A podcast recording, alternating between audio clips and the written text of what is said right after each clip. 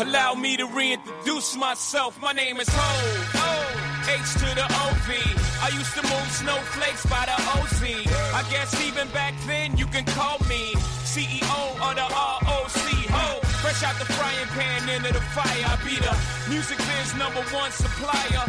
Fly it in a piece of paper bearing my name. Got the hottest chick in the game wearing my chain. That's right, ho.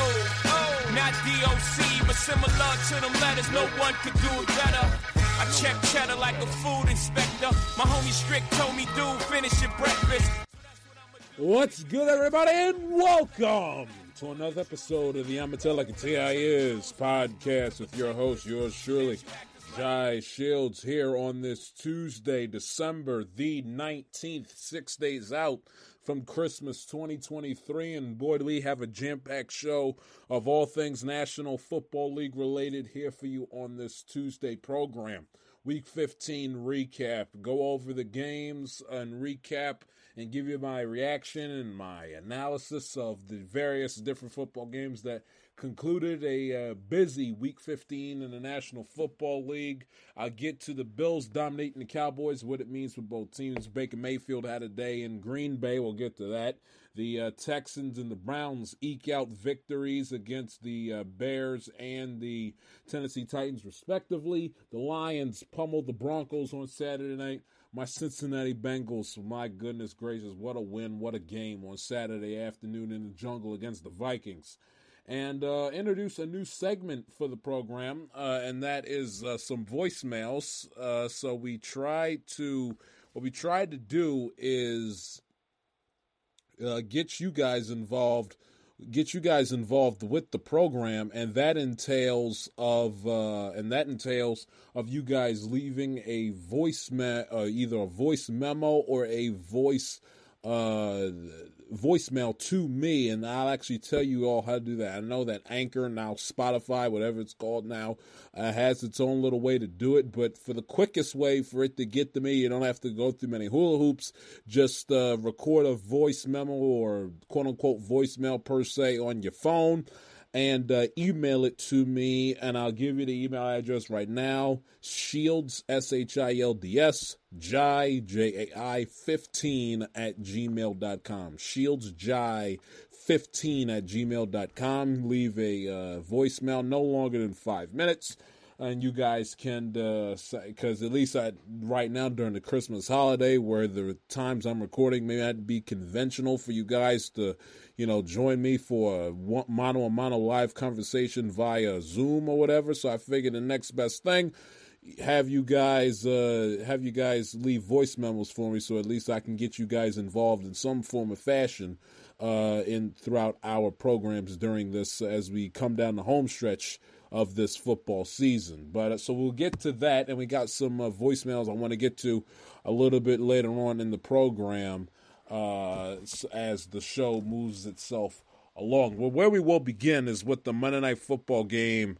That is with the Monday Night Football game that was, and boy, oh boy, oh boy, what a game! And I tell you, the Monday, the Monday night games this season. Before I get to the games, the Monday Night Football games this season have low key have had the best primetime games of this 2023 NFL of this 2023 NFL season. And, you know, throw in the fact that they obviously this is the second year of Buck and Aikman, Lisa Salters, who in my opinion is the best pound for pound sideline reporter in all of uh, NFL television of of all the networks. She's the best one pound for pound uh, she, I mean, she is, she is the quote South Park. She is, yeah, and everybody else is, yeah. So so you have so she and she's been a staple of Monday Night Football for the last decade plus. And then throwing Buck and Aikman, they bring back the original heavy action theme, and so it's like Monday Night Football is starting to feel like Monday Night Football again. Throwing the fact that the NFL for the first time ever flexed the game into Monday Night Football, which ended up being the Seahawk and uh, the Seahawk and Eagle game. But I mean, look at the games that we've had. You had the Xavier Gipson overtime game week one when Aaron Rodgers got hurt. Uh, the Steelers Browns game act wasn't bad The following week in week two was a very entertaining football game.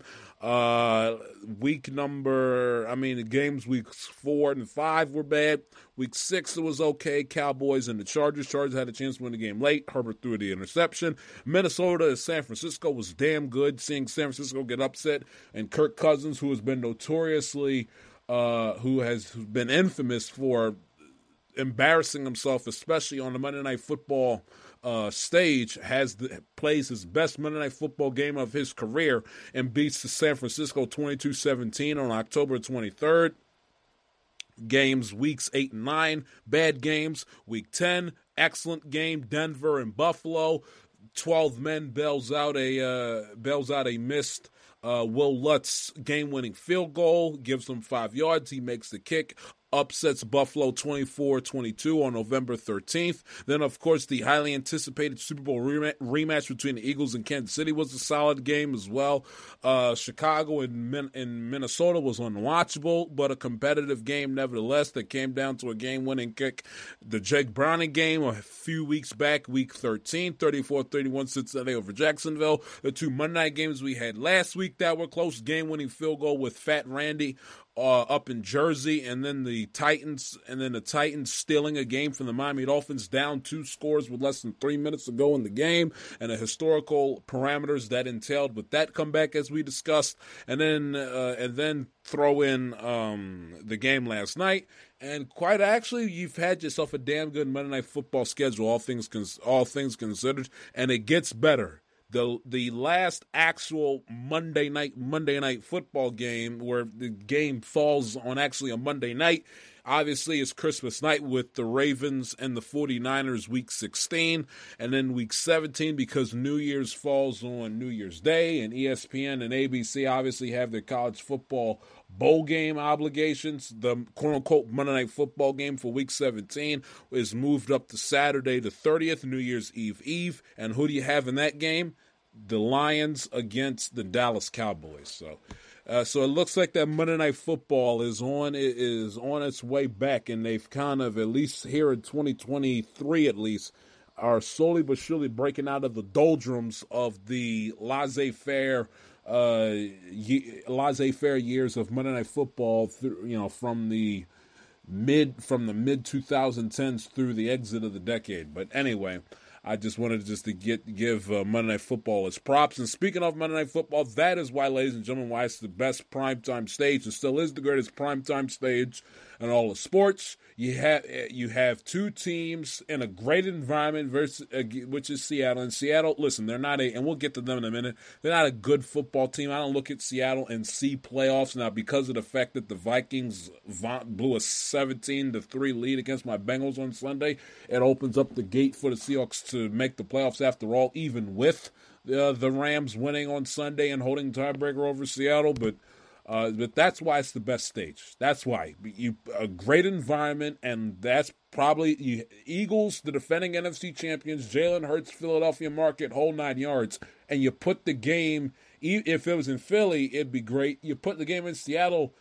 Dare you say it's even better because the ambiance of that crowd. I mean that it's Seattle and Kansas City where the crowd, the stadium, and the crowd noise adds a layer to the ambiance and adds to the dramatic effect of a football game. And this, uh, listen, this this is a average, slightly above average Seattle Seahawks team, but the way, but how hard it is to win there, especially in prime time, it, it it's bound to make an interesting and entertaining game, nevertheless. And it's funny, I was going to bed last night, and I will get to the game. Prom, I promise you. I just want to get these, uh, you know, these these uh, initial thoughts surrounding the game off my off the top of my dome first. But I was thinking about it. I was going to bed last night. It seems like damn near every single time you got a Monday night football game in Seattle, the the the game goes the game is one for the ages.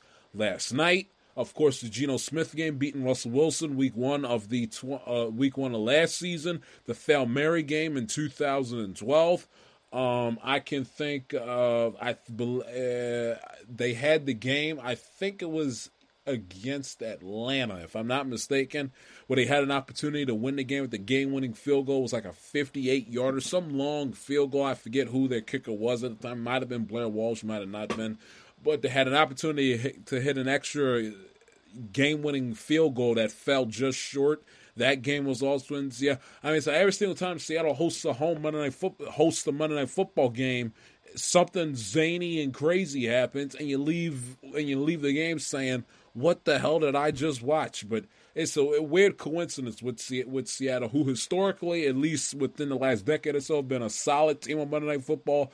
Always more times than not an entertaining watch. Hell, they blew out the Giants and found a way to make that game interesting with pick sixes, sacks left and right when they blew out the Giants back in early, back in early October at the Meadowlands. So Seattle two two and zero oh on Monday Night Football this year, and uh, you sure get if you're the NFL and if you're ESPN, you know, and that's why they that's why they had no problems flexing this game because Seattle for whatever the reason, no matter who's on the team and how good the team, if Seattle is at least an average football team, you put them on Monday Night Football, they'll give you your bang for your buck in terms of entertainment value. They they're a frustrating team to watch, but especially in that building, they're on Monday night, they're not boring.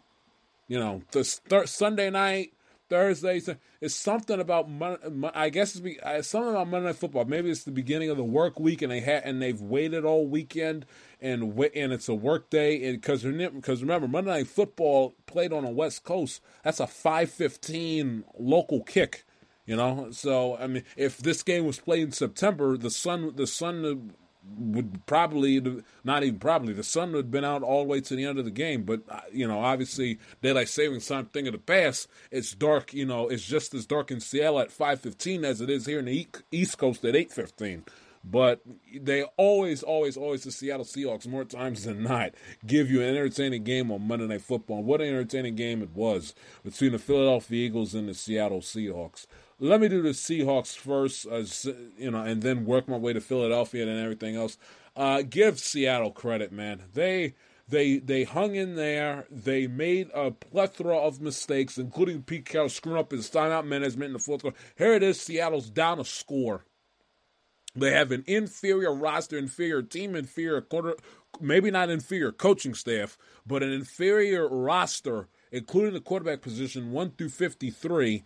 And you could, at least with me, you felt and you could sense that if Seattle was, was up the garbage uh, and was and was vomiting all over himself and left the door open for Philly because Philly's the better team head to head. You ju- you had a feel at least maybe not the Eagles fans, but I had a feeling Seattle keeps playing around with their food. Eventually, Philadelphia is going to no pun intended swoop in and steal it right from them and win this game. They have no business winning, which has been essentially the mo for this team. You know, out of the majority of their ten wins that they have this season. But so I had a feeling that th- that Seattle was going to lose this game, especially in painful painful fashion in the fourth quarter. And here it is, Pete Carroll in a one possession game in the fourth quarter. He wait he uses one timeout because, to avoid the delay game. Then he uses another one, which gives Nick Sirianni an opportunity to to challenge, which which I which I, if I'm not not only cost Seattle yardage, I believe it also causes them a play as well. So, which was just a dumb, dumb, dumb move on the part of Pete Carroll. On top of the fact you're using two your timeouts, it's a one possession game. You got to go to the remainder of the fourth quarter with a one in a one possession game with one timeout remaining. I mean that that's that's that's coaching one on one. You want to, especially if you, especially if you are losing, you if you're losing, you want to use as minimal of your timeouts as you possibly can minimal. You you don't want you don't, you don't want to use a timeout, especially in the fourth quarter. You don't want to use a timeout in a tight game like that unless you absolutely have to. And using them twice within uh what a five game of game time increment of each other. I mean, I'm saying to myself, and I tweet, I'm like, Pete, what the hell are you doing, man? It's yeah, your team has an opportunity to win the game, and you're not going to ha- give themselves an opportunity to win the game because you're using your timeouts like, you know, like like you have an unlimited supply. But they hung in nevertheless. The defense did a sensational job. I mean, and I get the Philadelphia's aspect in a minute, but I give the Seattle Seahawks defense credit. Outside of the C, outside of Philadelphia's opening drive, they they did not let uh, Philadelphia march down the field with such ease as you would anticipate heading into this game. And I thought that only for Seattle to win this game was to win it in a shootout, uh, much less a defensive, you know, twenty to seventeen slugfest. When, with Seattle driving down twenty to down twenty to thirteen with less with uh, a minute and change to go in regulation, but uh, you give them tremendous credit. They kept the Seattle offense in the game. You look at the you look at the drives for Philly in this game. After the opening drive touchdown, 15 plays, 75 yards, which took up half of the first quarter. Eagles possessions went three plays, no yards, punt. Uh, 16 plays, 63 yards field goal, and then they had and then they had two conse- and then they had uh two consecutive punts, then the touchdown at the beginning of the third quarter then another punt, interception, punt. So they so Seattle forced Philadelphia to punt. One, they had two interceptions. They had two interceptions plus one, two, three, four punts. Two turnovers, four punts, two touchdowns, and one field goal. Not not they could could could they have been better defensively with Seattle? Yeah, sure. But all things considered, all you ask is to give your offense a chance. And they did a sensational job in the fourth quarter. Uh, Philadelphia gets the ball first and 10 with 6.35 to go in the fourth quarter. A three yard run by Gainwell. Why again they're going Gainwell instead of Swift? I have no I, I have no clue. Gets three yards, second and seven, six yard six yard run. He gets it to third and one. They tush push. First and 10 with 431 with 431 remaining. Swift gets 11 yard gain and once and they're right at midfield with an opportunity to essentially on a third and 7 put the game away. And the Seattle Seahawks defense, they pressure Jalen Hurts. The coverage is is tight, nip and tuck, and Hurts throws it downfield, and there's nobody home. There's nobody open. They did it since they the exact definition of a bend but don't break defense. Seattle did a sensational job. And in terms of Seattle offensively, especially in that final drive, how about Drew Lock, man? Drew Lock, the quarterback that they traded from, they, they got in the Russ Wilson trade from the Denver Broncos, who was a last minute, who got the last minute nod to start uh, against Philadelphia, who played in the game the week before on the road against San Francisco. Did not play a great game, 22 or 33, 208, one touchdown pass. But listen, he got sacked twice, and I get them. That's and that speaks more about Philadelphia more than it does uh, Seattle. And Drew Lock didn't get sacked until until the thir- until about mid late third quarter, if my memory off the rip serves me correctly. He didn't play a great game. Now I get to his final drive, which was sensational football. But overall, with the game, he didn't play a great game. They only scored 20 points and two touchdowns. Granted, they came in the second half, but he didn't. I tell you one thing, you give him credit with this. He didn't lose the game for him. He wasn't careless with the football in the po- in, in the pocket when the times that Philadelphia was able to get pressure home. He didn't force feed the ball. He got very, very fortunate quite a few times where it should have been easy interceptions for Philadelphia and, and the ball bounced uh, Seattle's way. But he didn't turn over the football, took care of it, protected it, and relied on his stars around him Metcalf, Lockett, Jaxon Smith-Njigba. Kenneth Walker had a had a damn good second half, which I thought was a very uh, key focal point in the game for Seattle for not putting the ball in Drew Lock's hands so much in the second half. Uh, and again, they got into a little bit more of a rhythm offensively with running the football, keeping Philadelphia's defense on the field as much as they possibly can while keeping Jalen Hurts. And here's the thing, too and my sister, I turned on the game at kickoff. My sister, who saw Jalen Hurts, you know, warm up and saw, you know, the B roll that ABC and them, you know, they air the players that are out there on the field prior to the game.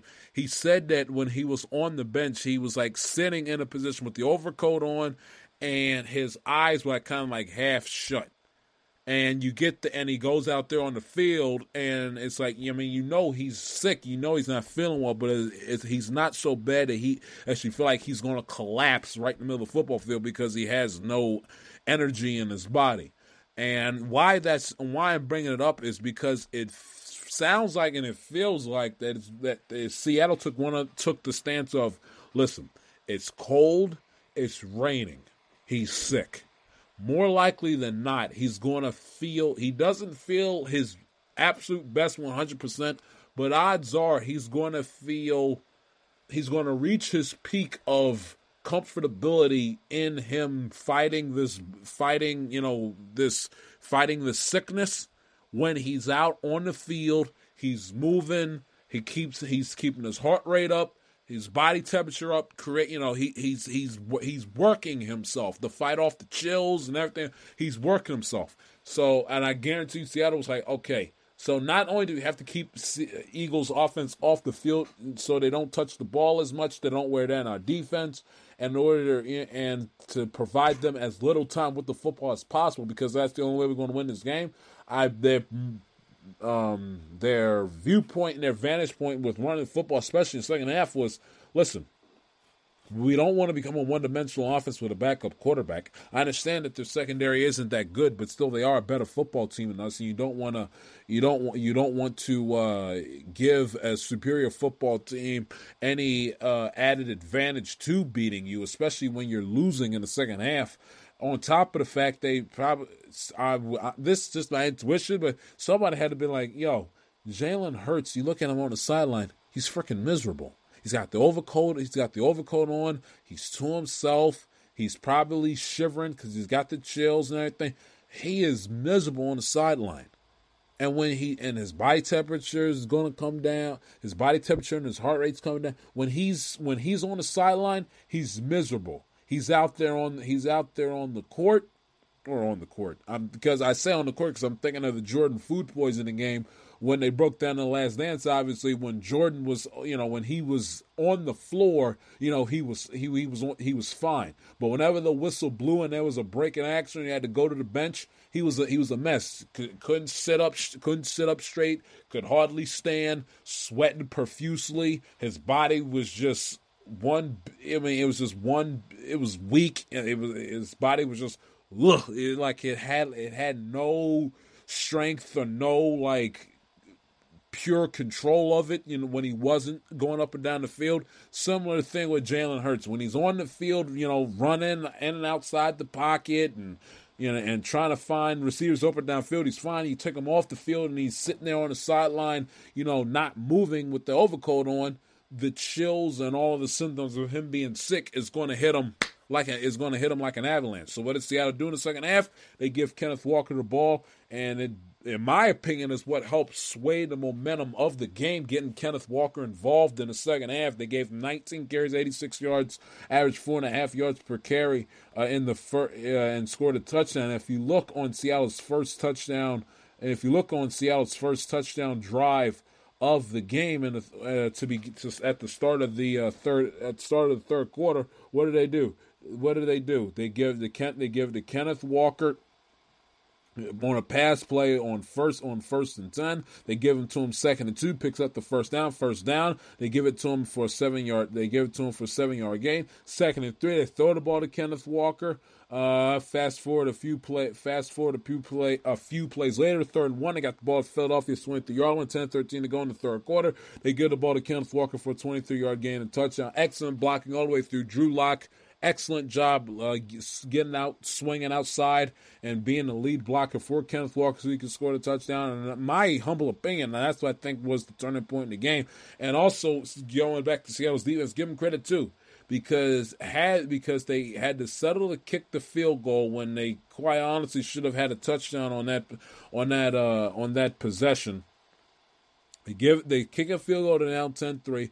Philly goes four plays, 15 yards punts. Seattle three plays, negative two yards punt. Philadelphia has the ball at their own 32 yard line with 20 with 27 seconds left, with an opportunity to go up two scores heading into the halftime locker room. And the Seattle Seahawks defense, three plays, six yards only takes 27 seconds off the clock, and and uh, excuse me, Philadelphia goes into the halftime locker room without yet another score. And Drew Lock, his final drive, man, was epic. Uh, I mean, the ball placement on the touchdown pass, to, touchdown pass to Jaxon Smith and Njigba was was as gorgeous of of, of, of a touch of an over the shoulder touch pass you're ever going to see in your life The ball placement to DK Metcalf was sensational. I mean, that's you want to talk about knowing where your receiver is and knowing the strengths of your receiver and taking the necessary risks in order to play to your playmakers' advantages. That's what we did, and that's why you know the Seattle Seahawks, whether it be their fan base or the coaching staff, that's why they can tolerate and put up with DK Metcalf having such a quick trigger and a, and a, and, and a quick fuse. You know, when he's out there uh, fighting, you know, Dre Greenlaw and getting into fights and getting into skirmishes. That's why they that's why they can stomach it because every because he shows up in on, on stages such as this or the Cowboy game back at the beginning of the month, and he goes out there and he balls out especially during the final, especially during the final drive. I mean, look at this. for Look at this. I mean, he caught a on, on second and ten. He caught a pat, caught a pass play second and ten. They had the ball at their own eight yard line, eighteen yard gain for for eighteen yard gain for a first down. He gets the ball on he gets the ball on second second and five that goes through the hand that goes off off of Bradberry and finds Metcalf on second and five. He gets it for a six yard gain, moves the ball downfield for another for another Seattle first down. Then he hits him on a clutch third and ten near the sideline like it's like the only person that's catching this football is DK Metcalf. Pinpoint di- pinpoint control of his pass finds DK. I don't know how he caught the how he caught the ball, catches it near the sideline on a third and ten to not only move the sticks but to get uh, but to move inside Philadelphia territory to have the ball at the 29 yard line. I mean, Lock his throws throughout that final drive were sensational, and DK Metcalf was arguably the MVP of that final drive. He was absolutely sensational. His ability to catch to catch passes in tight coverage, the separation. I mean, he he he was he was great, and that is why and that is why DK Metcalf is the type of is such a solid and is the solid wide receiver that he is, you know. And there will be games where it's like, is Metcalf on the field? You know, why isn't DK Metcalf getting the football? And then there will be games where where he'll, you know, he'll go crazy from quarter one through quarter four, like the Cowboy game, and then there'll be games where you know he'll he'll you know you won't notice him for three quarters or or for 55 57 58 or hell 59 minutes. But in that final minute or two that makes or breaks a football game he'll show up and he'll rise to the occasion. And he'll dog walk the he'll single-handedly dog walk the Eagles secondary and before you know it, you got yourself another Seattle Seahawk victory on Monday Night Football. They improved their record to seven and seven, uh, and with their season essentially hanging in the balance with the Titans, the Steelers, and the Cardinals, which is not an impossible schedule down the stretch, but well, you figure with them not having tiebreaker against the Rams and them falling to six and eight, would be rather dubious, and you feel like that that ten and seven may have to get you into the playoffs. Nine and eight could, depending on the depending on uh, the team specific tiebreakers. But Seattle, of course, not having a tiebreaker over the Rams, which kills them.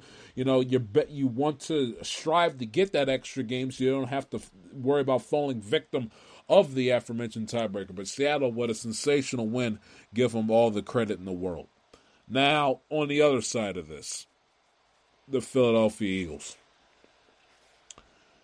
The Philadelphia Eagles. First off, let's go back to the final drive. How in the world James Bradberry is? I mean, gets burnt. And I'll get to Desai and Patricia, the two stooges on the defensive side of the football, in a minute. But how in the? But how James Bradberry allows himself to get burnt? Uh, mono on mono coverage by not just Jaxon Smith-Njigba on the touchdown pass, but by Metcalf all drive long, as we've discussed. I mean that that that's that's hor- that is horrific, horrific defense. He thinks, and listen, there are certain wide receivers that you can press at the line of scrimmage, and you can you can lock them up, you can lock them down. Not going to get targets, not going to create separation, not going to get open, not going to catch uh, catch passes. But receivers like a DK Metcalf who is built like a modern day, I mean, not modern day, they played in the same era, but who is the 2023 in terms of physical archetype version of a Calvin Johnson or a Julio Jones. Not just a not just a fast guy that can you know that can run a four two forty and has great hands. No, this is a guy that that that is that is yoked, that is built, that is, that is muscular and and, and more importantly strong as hell. And you do yourself no favors pressing him up at the line of scrimmage with, especially when you got no help over the top with an extra safety.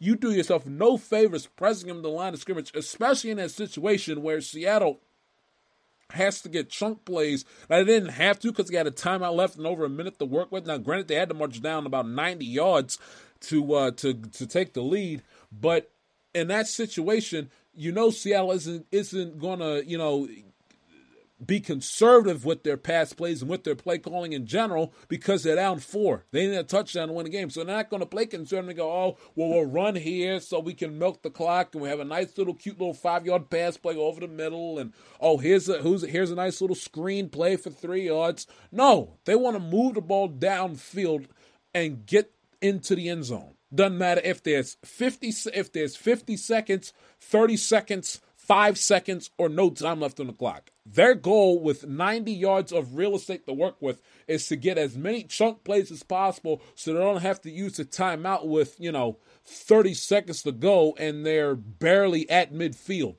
or just past midfield. And here's Bradberry playing press coverage on a on a guy that's as strong as a damn ox you know, who's one of the fastest wide receivers in all of the, uh, one of the most physical and fastest wide receivers in the NFL. And here's Bradberry play, playing press up against them one on one. And then the idiot Sean Desai and or Matt Patricia, uh, one safety high coverage. What? Why you got, why do you have one safety high coverage? Why? I don't get it. And if you do anything and, and if you do any homework on Drew Lock, you know one of his strengths is what? The deep ball, the deep passing game. Where you get him is on the is on the short intermediate passes. What is the, what is the uh, what does the Eagles defense do? Plays Drew Lock's strength and allowing and uh, giving him space over the top with only one with with one safe with one safety high uh, to allow him to throw the deep ball to JSN and DK Metcalf all drive long. I mean, that is horrendous, horrendous coaching. Horrendous. Awful. Awful. And then, and how, and the defense in general not that good anyway. Now, and I understand also if you can say, and, and I'm a dick getting to the grits of the Eagles defense in a minute, but I understand that it wasn't the sole, it wasn't the lone reason why they lost.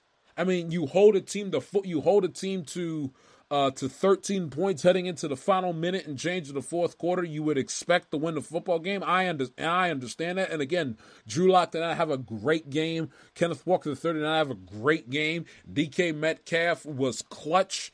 And in that aspect, he had a great game, but he didn't blow up. He didn't blow up the stat sheet. Neither did Jaxon Smith-Njigba, who only caught four passes for 48 yards on the night but it's but it's but even with the Eagles having a solid, respectable, winnable defense performance, once again they sh- they, they show signs of why this is not a good defense. This defense for the for the Philadelphia Eagles, ladies and gentlemen, their defense stinks. They gave up 33 points, 394 yards to to the blowout loss against Dallas uh, two games two games ago. They gave up 42 points, 456 yards of offense, and Brock Purdy threw four touchdown passes, and uh, and uh, Deebo Samuel uh, recorded three touchdowns on the on the afternoon slash evening for San Francisco. Uh, about uh, what what was that? Two yeah, yeah, two weeks ago. 505 yards allowed, 34 points in their overtime win against Buffalo on Thanksgiving weekend. 406 yards and 374 of the 406 yards uh, uh, recorded was of was via passing by Dak Prescott. CeeDee Lamb was nine yards shy of having a 200 yard receiving game. This is the Cowboy game up in Philadelphia, game that they won in the final closing seconds. They gave up 31 points, not once, but twice to Washington and Sam Howell. And they did nothing in terms of a pass rush all night. They got two sacks and they didn't even get and they didn't even get their first one until well into the second half of the game. How is that how in the world is that possible? And it's not that you haven't had your chances. Seattle threw the football 33 times last night to only 23 rushing attempts. They threw the ball 10 more times than they ran it. And they only racked up two sacks and went an entire half without a sack. Entire half. They've given up points ad infinitum to Dallas, San Francisco, hell, Washington. They allowed Mac Jones to look competent against them in week one.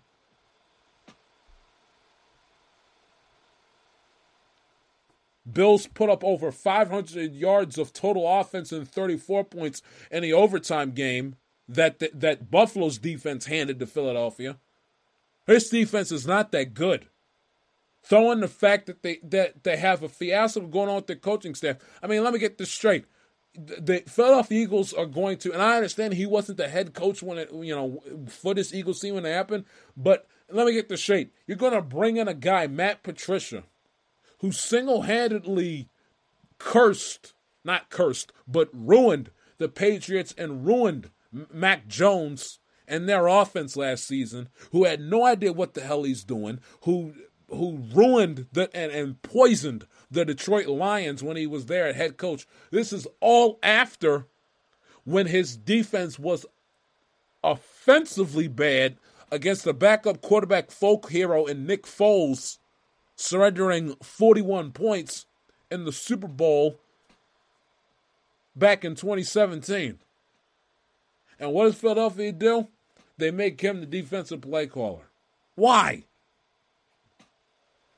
I tell you, McDaniels, Patricia, Bill O'Brien. I mean, there is a laundry list of coaches that really have no idea what the hell they're doing. That oh, that that should cut a third of their paycheck to Tom Brady and and to Bill Belichick because it, it, I, I, I this is this is unbelievable. And again, I understand that he wasn't that he you know that that was Doug Pederson's Eagles and not Nick Sirianni's Eagles. But somebody has to explain. Somebody should have told Sirianni, "Hey Nick, you, you're gonna you're gonna have the defensive coordinator that gave up 41 points to a backup quarterback in, in a Super Bowl that we as a franchise won a short what six years ago. You're gonna have him call you call plays now. Why is he even on the defensive coaching staff? Is my question. If if Bill Belichick let him go because he poisoned their offense last year, what does that tell you?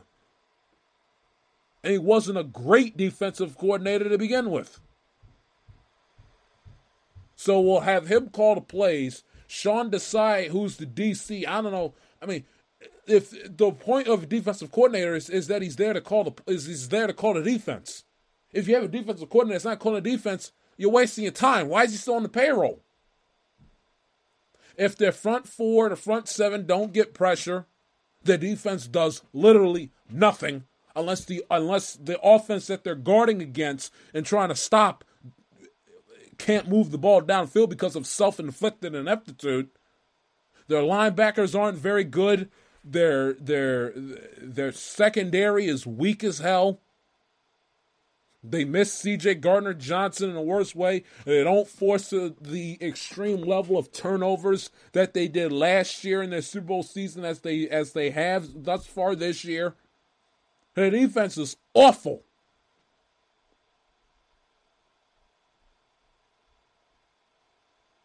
And their offense is not much better.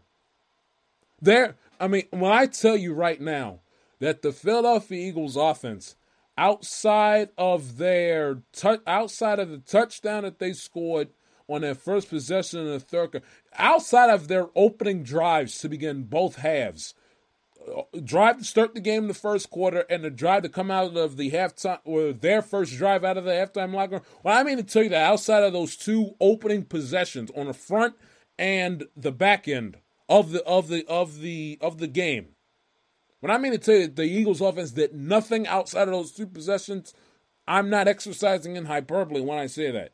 Outside of those two possessions, their first coming out of the halftime locker room and their first to start the game coming out of the locker room to begin the game, outside of those two touchdown possessions, 15 plays, 75 yards, and then uh, 12th play, 75 yards in the third quarter to make to take the lead at 17. They did nothing, nothing in the game. Absolutely nothing. Nothing. They could they could run the ball effectively as you would like. DeAndre Swift, 18 carries, 74 yards. Gainwell, 6 carries, 21 yards. He's got a bad knee and he's fighting a sickness so bad he had to fly isolated to you know from Philly to Seattle. Let's put the ball in Jalen Hurts' hands 13 times. Yes, he ran for 82 yards and had 6.3 yards a carry and ran for two touchdowns. Who cares?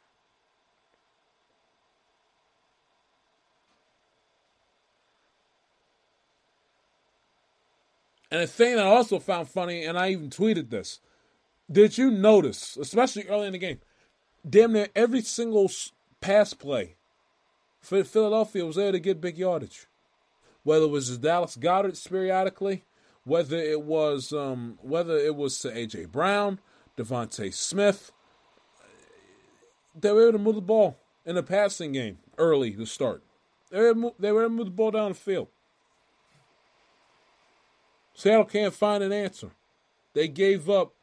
Jalen Hurts threw Jalen Hurts threw for only for threw for only a buck forty three, but in terms of the Eagles receivers, they point four yards per reception. And what's Philadelphia doing? When Seattle can find an answer for the for the various amounts of pass plays, when the one the, and they repeatedly went to this play all night long. What they kept on calling screens. What was the one pass play Seattle was able to defend early early in the game heading into the halftime locker room? What was the one play Seattle was able to stop on a dime? Like no, you know, a player slips or is lineman get, no, I mean ball is in the wide is in the pass catcher's hands and the Seattle defender there to meet him. The one play, the one play Seattle was able to stop on a dime with ease was the screen passes.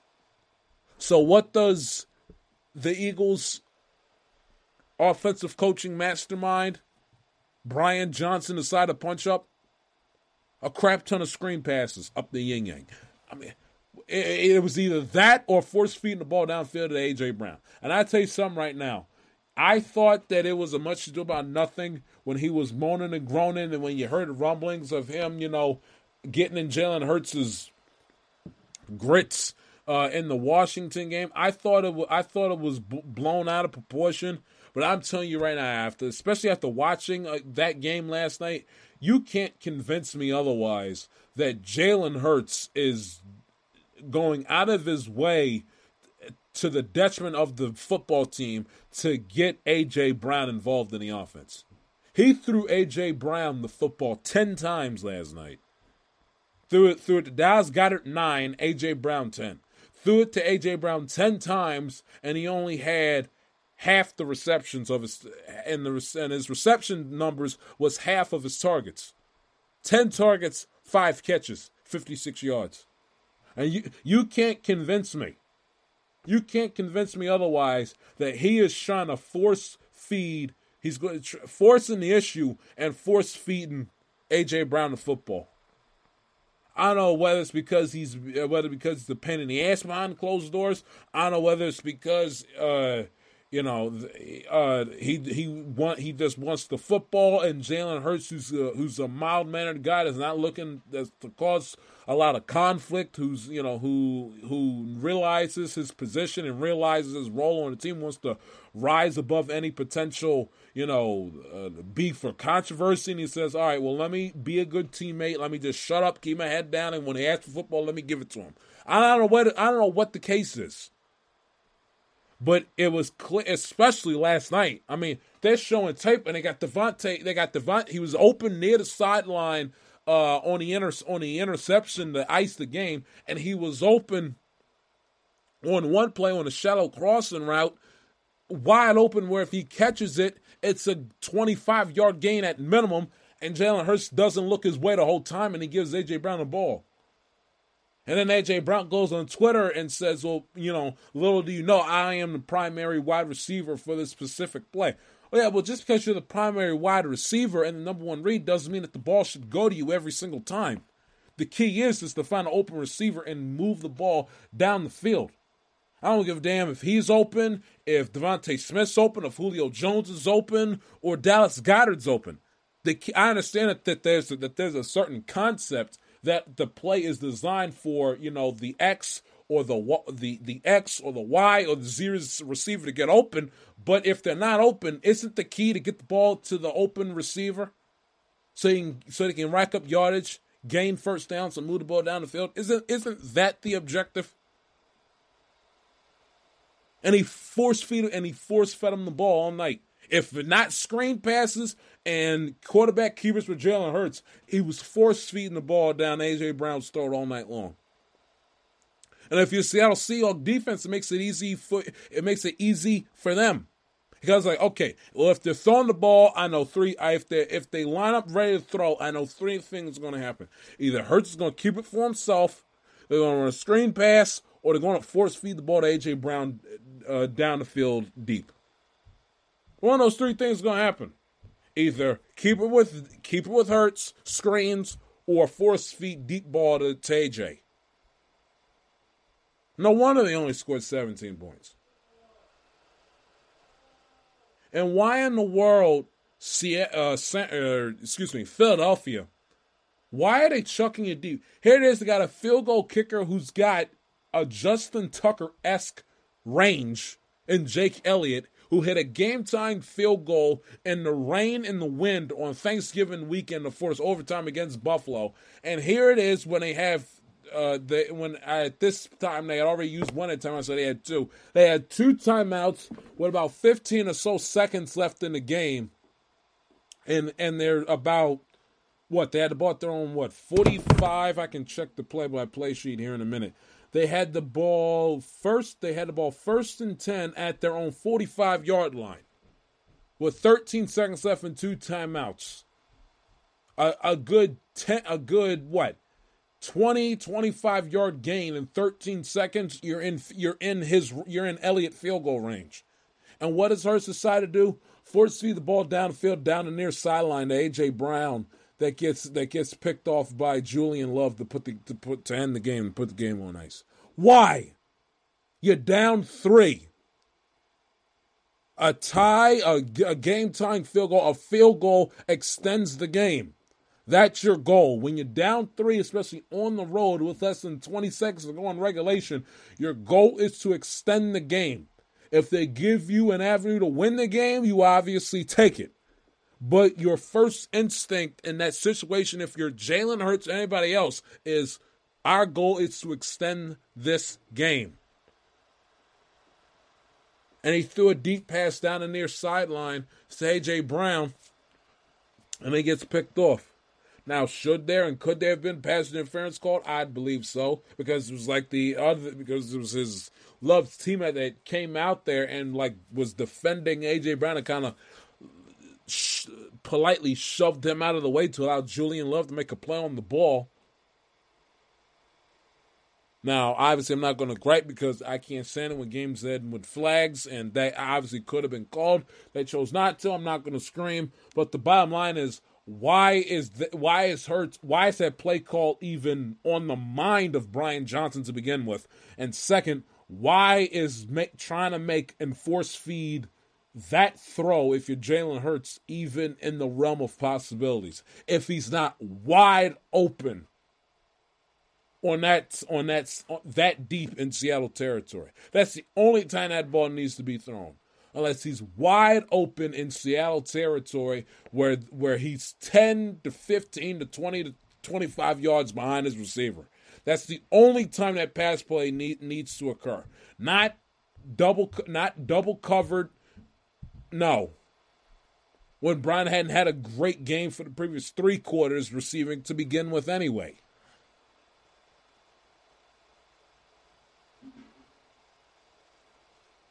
Jalen Hurt and Jalen Hurts worries me, man. He wor he's worries me. I don't know whether it's the fact that he's having to play this entire season injured. I don't know what I don't know what it is with him, but it, I don't want to jump to the conclusion that he's regressed, but he sure as hell hasn't progressed with his play.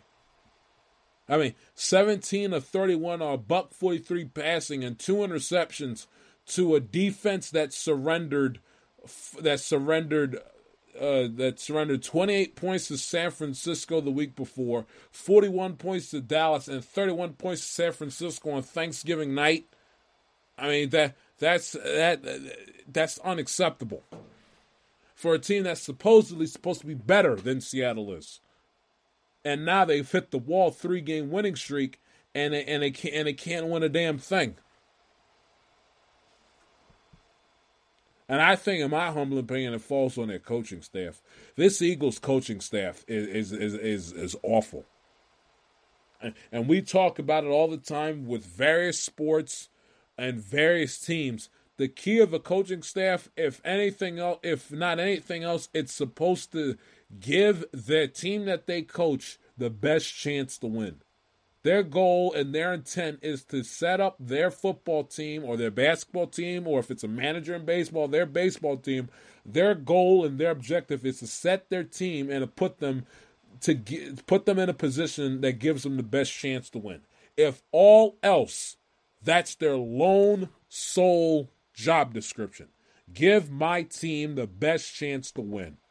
And repeatedly, time after time after time this season, we see that the Philadelphia Eagles coaching staff does not put the Eagles in, in the in the best scenario for them to win football games. We don't see it. We don't see it with the play calling. We don't see it with the defensive scheming. We don't we don't see it with um we don't see it with with with with with their energy during these games. They come out outside. Of, I mean, they had some energy to to start the game with the opening drive, but you go to the Dallas game, you go to the San Francisco game, you see these games where they're flat. Even the Philly, even the Philly, even the Buffalo game, they won in overtime a, a handful of weeks back. We see it. This team comes start comes out the gate flat, lethargic, devoid of a pulse, with no energy, no life, nothing.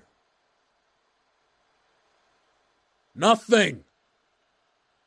And it's a reflection of the head coach. If all else, the coach has got to make sure that his team comes out the locker room swinging, flying, and and and, com- and comes out the gate ready to, ready to play football. Not this meek, mellow, Kosikum Sa attitude that the Philadelphia, Philadelphia Eagles have been playing with for the better part of the last damn near two months. And I said it last week, I say it again. I love Jalen Hurts. Hell of a hell of a guy and a damn good football player who's who's going to become something in this league.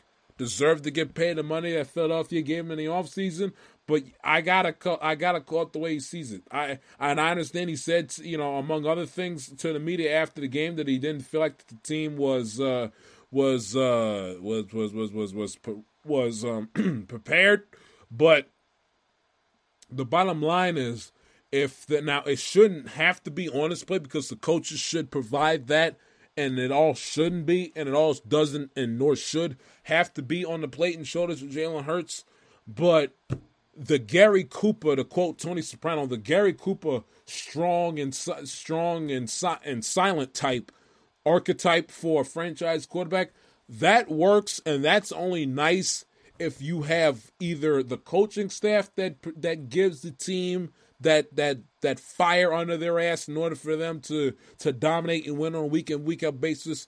The coach has to provide that. The head coach starting from the top, working all all the way down, or there are, or there has to be a player on that roster that has to fill that void.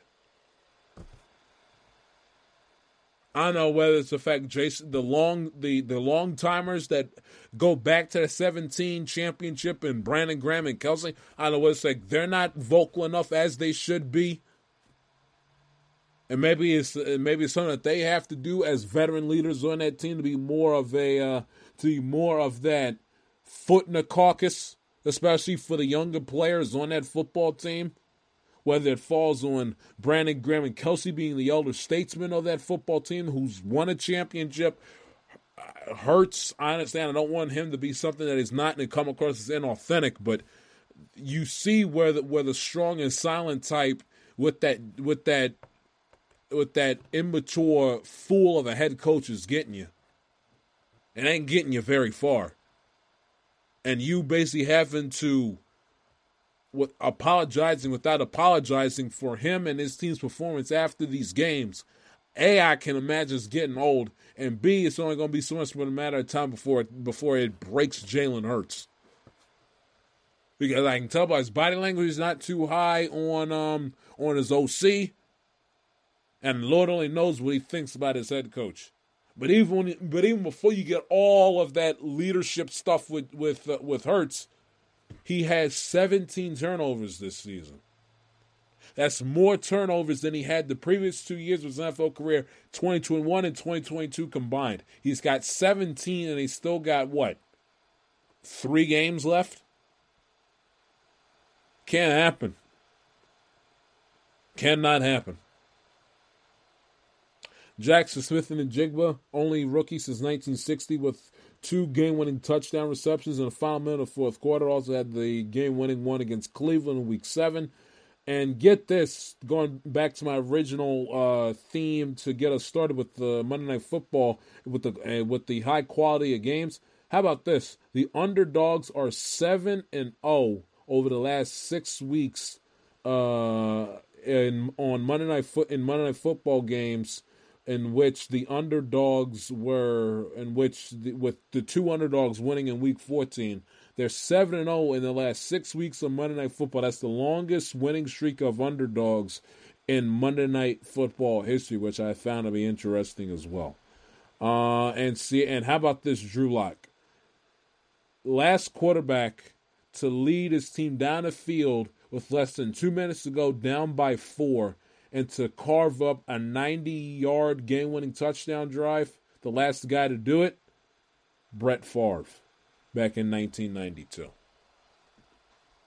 Spent an hour on one game.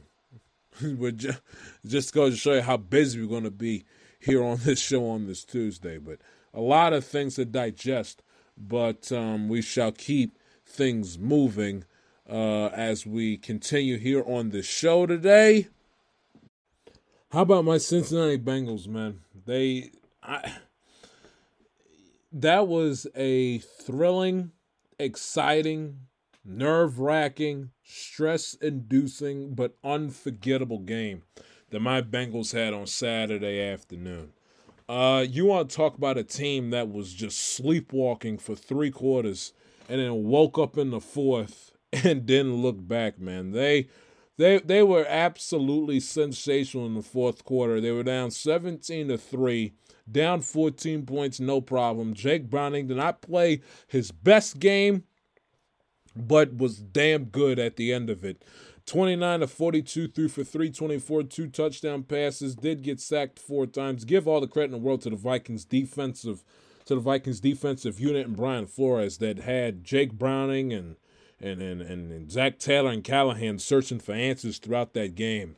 It just had, I mean, they they couldn't they couldn't after. I mean, they moved, were to move the ball down the field effectively in their opening drive. Subtle field fill because again, Zac Taylor getting too cute with trick plays, uh, getting too cute with his offensive play calling in the fourth in the excuse me on the third and on the third and one had to settle for a field goal. They do nothing the rest of, they do nothing the rest of the way offensively. You look at Cincinnati after they had that field goal, they had they went 3 plays 8 yards punt, 5 plays 5 yards punt, 6 plays 13 yards punt, three plays, six yards, and then they went into the halftime, and then they went into the halftime locker room. Then after Minnesota goes down, and uh, after Minnesota goes down and scores a touchdown to make it 14-3, Cincinnati they get the ball at their first attempt on 25 yard line.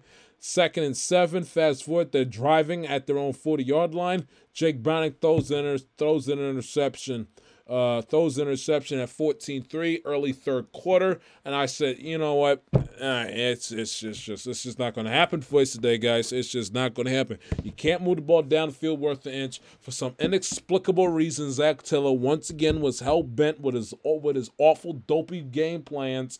Where it's like, I mean, th- does the guy watch and pay attention to trends with his own play calling and pay attention to the trends with his team's offense. And I and I said uh, this is why Zac Taylor is the most. He may not be the best coach in the NFL, and he's not the worst. But I tell you one thing, he is that that that you can't dispute. He is the most frustrating coach, most frustrating head coach, if not slash offensive play caller in the NFL.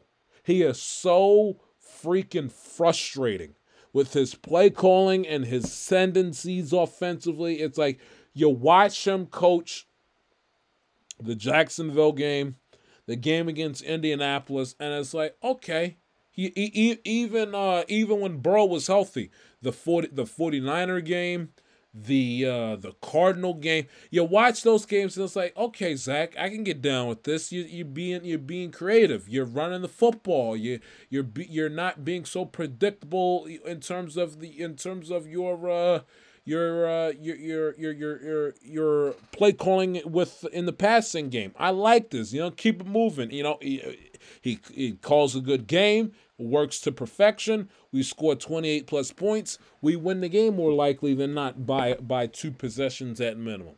You say, okay, carry it in week to week. Next week, he does it next. Okay, oh, good, good. You're doing it. Okay, fine. This is how, and then once you get to that, this is what it has to be from here on out.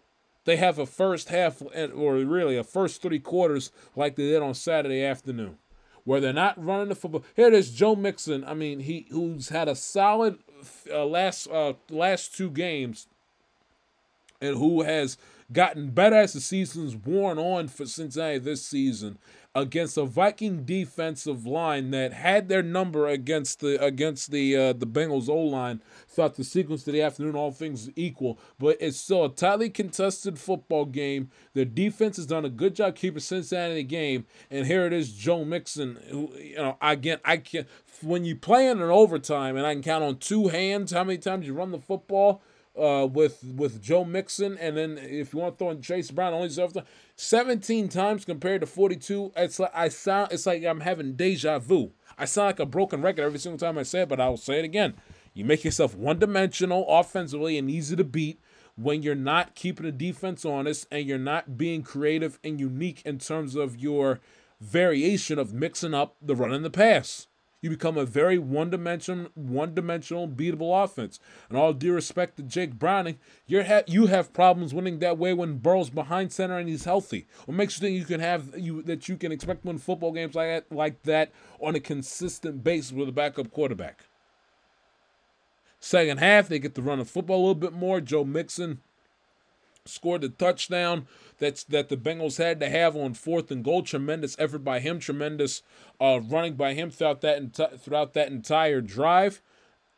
Give him all give him all the credit in the world. That touchdown that he had um, in the in the second touchdown that they had, which came with uh seven oh to go in the in the third in the uh, fourth quarter down uh down 14 to uh, excuse me, down 17-10. They had to have that. Obviously, I like the move by Zac to go for it on fourth and goal. You want to play for the tie and not pussyfoot around, kick the field goal, to uh, go down by four, charge the defense, get a stop, blah blah blah. No, fourth and goal, you're down there. You need a, you need to keep the the momentum going of the Tee Higgins touchdown that finally got you on the board early in the fourth quarter after a Minnesota punt. Keep that momentum going hopefully you know keep it going to the point where it builds and it snowballs and it's an avalanche effect and it and it uh, ruins and tanks morale of Minnesota. So you go for it. So I like the decision. I like the play call. Not getting too cute. Just get the ball to Mixon up the gut. There he goes for a touchdown. But to begin the game, man, I don't understand. Give the ball to Joe Mixon. Give the ball to Chase Brown especially if the if the opposing defensive front is te- uh, is teeing off on your quarterback, especially early, or at least is making it known that they're going to try to get the quarterback all game long. Run the football and take the pressure off of them. Run odd. It just I I don't. I, I swear to you guys, I don't get it. I don't get it. And then it's like fourth quarter comes around. It's like, okay, game's still relatively tight. We got to run the football just to wear down their defense and keep their offense on the field, which had their moments of chunk plays and rack and racked up some yards against Cincinnati. They racked up as a team 424 yards. The total offense Minnesota did. So they go, okay, let's run the football. That's gotta be the that's gotta be the point of emphasis right from the get go. If it's if it ain't broke, don't fix it. And what do they do? They abandon the run. They fought around. They get cute. They find themselves in a 14 point hole at home. But to their credit and to Zac Taylor's credit, they I don't know where this how this team does it. I don't know what the secret formula. I don't know. But somehow, some way, when the Bengals' backs are against the wall and it's a game that they have to have, they find a way to buckle down, dig deep, uh, you know, f- find that find that inner layer of, of, of mental toughness that lies inside, and they find a way to come back, to tie the game, and to win the game. A game that they that that at least to start they had no business being in, let alone winning and they find a way to to come back to make these games interesting to take the heart while ripping the heart and soul out of their opponents and they find a way to come back in the tie and win these games. I don't know what his secret formula is what what what what what he does specifically that varies from other i don't know what it is but it's like whenever the Bengals have their backs up against the wall in a game that they have to have, where they know there's hell to pay and and the shit's gonna hit the fan if we somehow fi- if we somehow don't get our act together and lose this game, more likely than not, eight nine times out of ten, they turn it around, they fix whatever needs to get fixed, and they find a way to win. I don't know how they do it. I don't know why it's all. It's more. It's the more. uh taggable trait with this football team, but it's it's who they are. It's who they are. And you can say, is this a really great football team, really good? If this team makes the playoffs, are they a Super Bowl contender? I can leave it to you to decipher and to have the conversations of how good this Bengals team really is. But I think one thing that can't be denied and can't be debated is that this team is mentally tough. And it was again, it was amplified especially on Saturday because obviously you have no Joe Burrow out there. And it's not like, okay, it's Joe Burrow that's mentally tough and everybody else follows you. No, no, no. This football team, from the head coach all the way down 1 through 53, is a scrappy, mentally tough football team. They annoy you, they frustrate the hell out of you, they have their moments where they play like crap, where it's like you look at the team like this team isn't, isn't a championship Super Bowl contending team. Who the hell are you kidding? I mean, they have their games and they have their moments during a football game. But one thing that, I mean, one thing that you can't question, especially late in the season, September, October, a little dicey. But when the rubber meets the road late in the season, from essentially the Thanksgiving holiday on, this team knows how to turn it on and to, and to go to that place that that that that makes up a championship football team. And and I am harsh on him as you guys know, and it's been known by a whole lot of people how tough I am on on Zac Taylor, the head coach, and rightfully so. See the see how this team played in the first three quarters, and you'll un, and his play calling and dissect it, and you'll understand why but and and look at the and look at who our six losses have been to. Swept sweep by Baltimore, that's two. Losing to Pittsburgh and Cleveland, that's four. And losing to Houston at home again that we never should have lost, and getting embarrassed on the road by Tennessee again that we never should have lost. And that's why I, I get I get incensed with Zac Taylor as often as I do. But you give this team an opportunity a late in the season when when they when the games mean just a little bit more week by week the team ri- finds way to rise to the occasion. I don't. Eh, it's something that can't be explained. I know who to who it whom it is an, an attribute to, but I can't I can't explain it. Somehow, some way, this team finds a way to rise from the dead and to and and and, and to win football games. I don't know how, but they do. Their, their defense gave a, their defense 17, 17 7, and they hold them to, and in the fourth quarter and the overtime, they hold them to seven points. And they get out, and and then the Minnesota gets outscored 24 to 7. They did a sensational job in the overtime on the tush push, stopping them not once but twice. And the OT did a sensational job. Now, granted, they also it also uh, was due to the idiocy of um of uh of Kevin O'Connell. How the hell he's running the tush push on back to back plays. I have absolutely no idea. And even worse, having a running back who's what, I think 5'8, 180 pounds or thereabouts, having a small little running back to push Mullens on the tush push maybe is more of a, it may be as as egregious as running the tush push on back to back plays on third and fourth and short. I mean, when you're running back, uh, when you're running back Chandler, who ran, who is averaging 5.7 yards a carry, who ran the football down Cincinnati Stoats for 100 on for 132 yards on 23 carries, and you're giving the ball to Kevin to uh, to to uh, Nick Mullens for the tush push on back to back play. I mean, it's not Jalen Hurts, Kevin. Pay attention. My goodness gracious, I, I couldn't believe I couldn't believe. I was like, really gonna run this again? And then lo and behold, Cincinnati stops him, barely gets back to the line of scrimmage and it gives Cincinnati a short field with an opportunity to kick a, to to get to uh what to get within chip shot range for McPherson, kick the game winning field goal without breaking a sweat. But I that, that I had no I I had no idea. And Nick Mullens he he played solid in the game. 26 of 20, 26 of 33, threw for 303 pass yards, averaged 9.2 yards per pass play. But what's going to kill him and what and what dampens his his performance is the three sacks that he took and the two interceptions. The one at the one at the goal line to Mike Hilton when they're driving. This is this is not the one with B.J. Hill where he threw it at his own. I get to that dumb play in a minute. This is the this is in the second this is their first possession of the second quarter. They're driving. It's third and nine at the Cincinnati at the Cincinnati 14 yard line. They are up. Uh, they're up seven three. They're up seven three. He doesn't throw an interception. You, he doesn't, but he doesn't pick up the first down. You kick your field goal, two possession game. You're up ten. You're up. You're you are up. Excuse me. Uh, 10-3. No, no, I apologize. You're up a touchdown. You're not up. It's not a two possession game. You're up a touchdown. And what does he do? Third and nine. Mike Hilton reading his eyes the whole way through. He gets intercepted at the goal line to keep to keep it a, to keep it a four point game. And then after Cincinnati goes six plays, 13 yards, and a punt, they get the ball back at their own 34 yard line they they get they gain six yards, second and four. Fast forward to third and seven.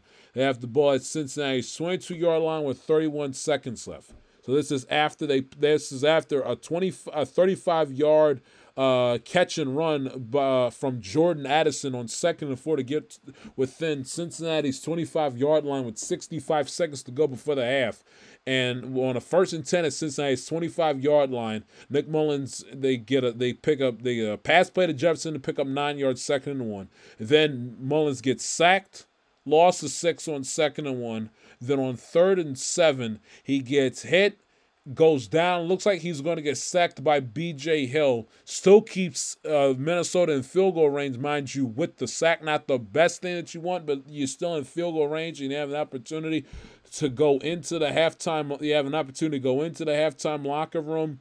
Uh, up 10-3 nevertheless even after the goal interception but what does nick Mullens do on his way down he throw tries to throw the ball away which if had it which had it had any air underneath it, he would have gotten called for intentional grounding, which would have backed up Minnesota and would have given him a loss of down. On top of the fact that does he throw the ball, you know, uh, you know, away where no Bengal player can touch it and get their hands on it? No, what does he do? He throws it into the face mask of BJ Hill. It hits off his face mask. He bobbles it. He cradles it into his stomach, and he and he gets and he records one of the zaniest interceptions you'll ever see in NFL history. Those two interceptions, on top of the sacks that he took, were backbreakers by Minnesota. On two occasions, two occasions, the Vikings had an opportunity to walk away to walk away with points at bare minimum field goals, which would have been 16-7 Minnesota at bare minimum heading into the halftime locker room. And twice, third and seven at, at our 22 and third and nine at the Cincinnati 14, Nick Mullens gets stupid with the football and throw and, and throws the football away, costing Minnesota two possessions, which they absolutely could have needed late in the fourth quarter.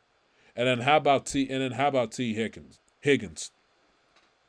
He opens the scoring for Cincinnati. He catches on uh he catches a the Bengals first touchdown of the uh, first touchdown of the game at the end of the third quarter uh, or, or, excuse me, early fourth quarter to close out the drive that began late in the third quarter on a on a touchdown catch uh, on the left hand side of the end zone on a first and ten at the Minnesota 13 yard line to get pull Cincinnati within a score at 17-10. Think they have your touchdowns. It's what you you you throw in the second Viking touchdown plus two field goals. That's what you do the math. Seven plus six. That's 13 points. Minnesota could have won this game 31 17 or 27 17, and none of this wouldn't have happened. But because O'Connell wants to get cute calling for the tush push because he thinks his, his quarterback is Jalen Hurts, and then, of course, Nick Mullens being stupid with the football, this is the results you get. Tee Higgins gets the Bengals gets the Bengals on the board. Joe Mixon caps off a great drive on the Bengals' second possession after the fact, after a uh, Minneapolis punt to tie the game at seven to tie the game at 17 apiece.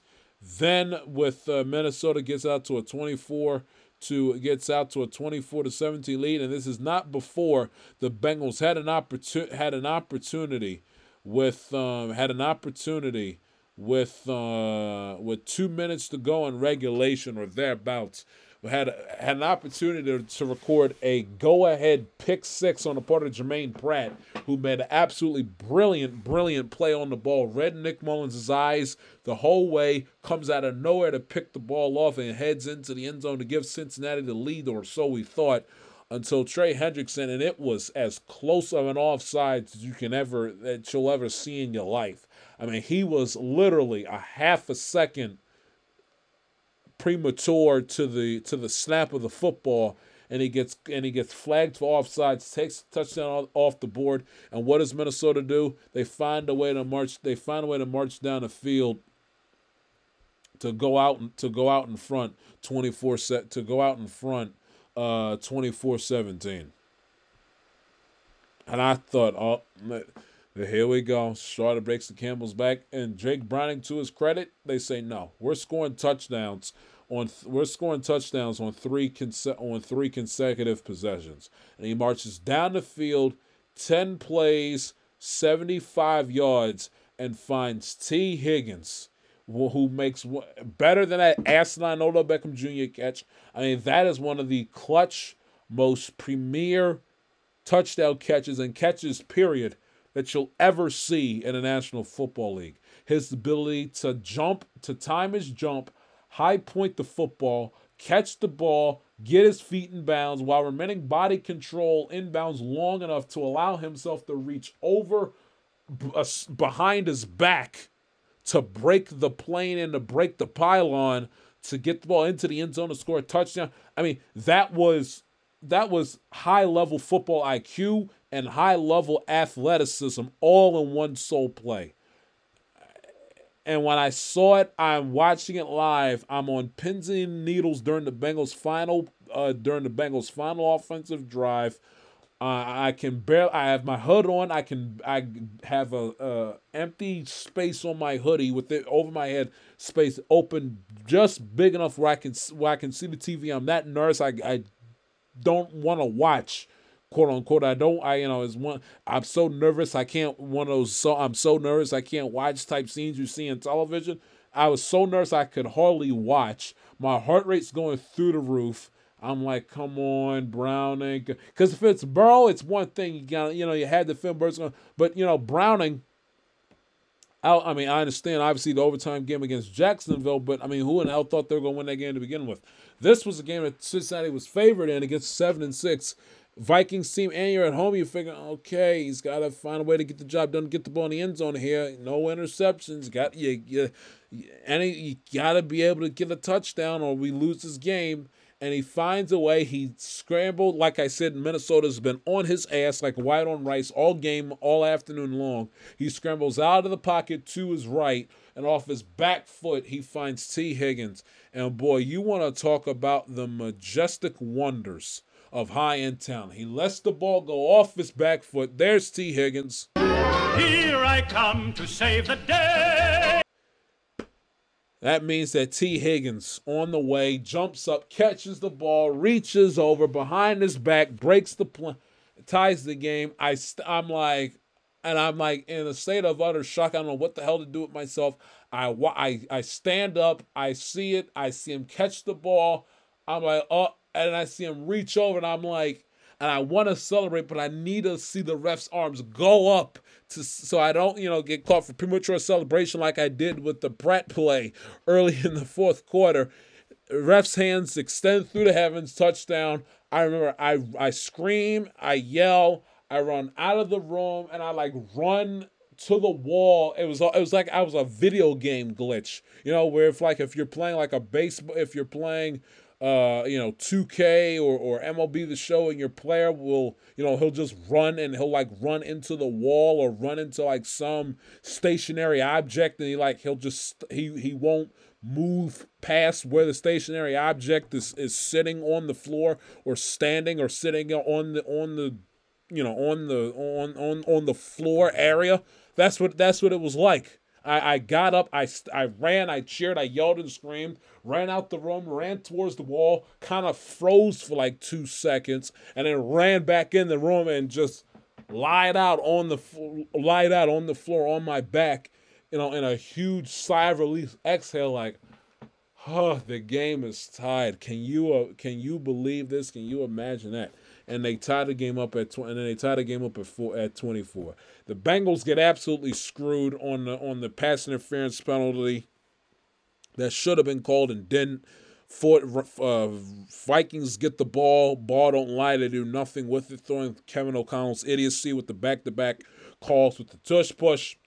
Bengals get the ball, and uh, with the with a relatively short field, they find Tee Higgins, who's able to flip the field. A few plays later, Evan McPherson game winning field goal.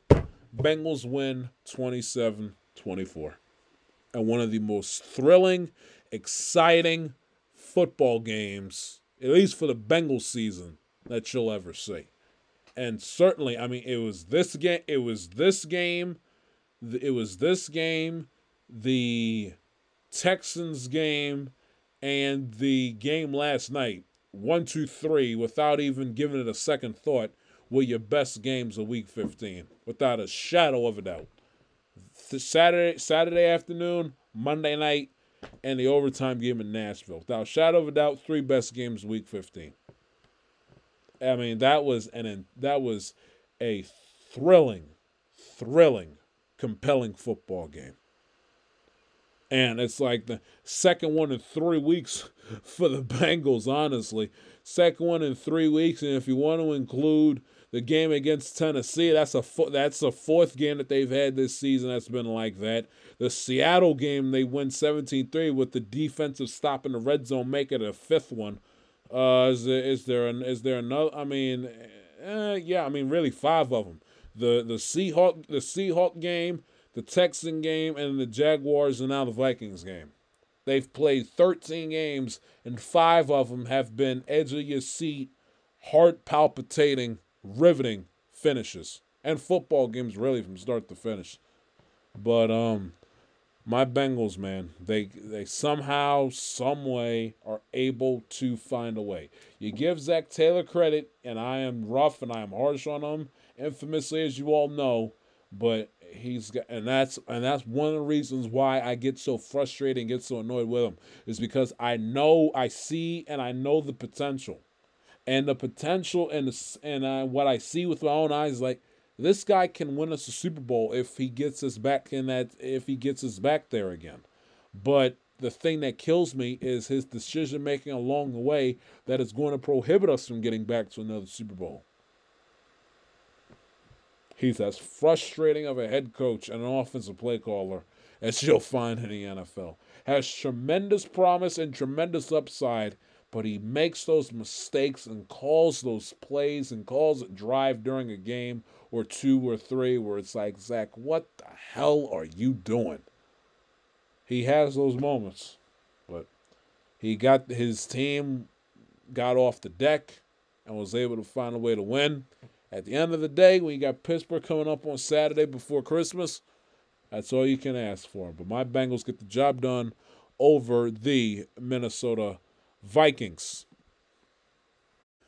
In terms of the rest of the games, week 15, how about the Detroit Lions, man? The Detroit Lions found a way to bounce back in a game that they absolutely had to have. I was disappointed that the game wasn't more competitive that, than it was. Uh, the the Denver Broncos decided not to show up. I mean, if you're the Denver Broncos, you ought to be ashamed of yourself. If I have to, if I'm to the point where the game is that bad, where I got to travel surf eh, or travel surf, channel surf, and find and trying to find something to watch, and I get caught up on um on finding the Wolf of Wall Street on Paramount Network, we we got problems. We got big problems, and that's where I was for the majority of the fourth for the majority of the fourth quarter while Detroit's running away and hiding. Uh, I'm going back and forth, uh, looking uh, looking at uh, Wolf of Wall Street and what a hysterical movie that is on all accounts. And I just say to myself, man, why wasn't I born ten years earlier? Why, why, why wasn't I born ten years earlier and about eh, roughly fifty million dollars richer? Because if I was born 10 years earlier and had $50 million more in my bank account, man, let me tell you something.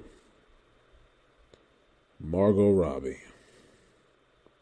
My God, what a woman. Anyway, getting off the beaten path.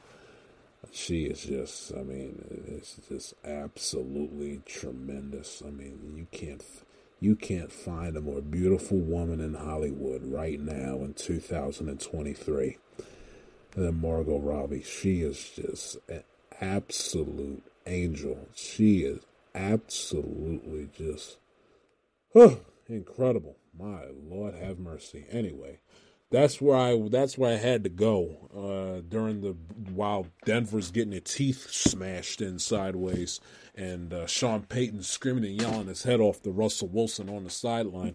That's where I was the majority of the fourth quarter.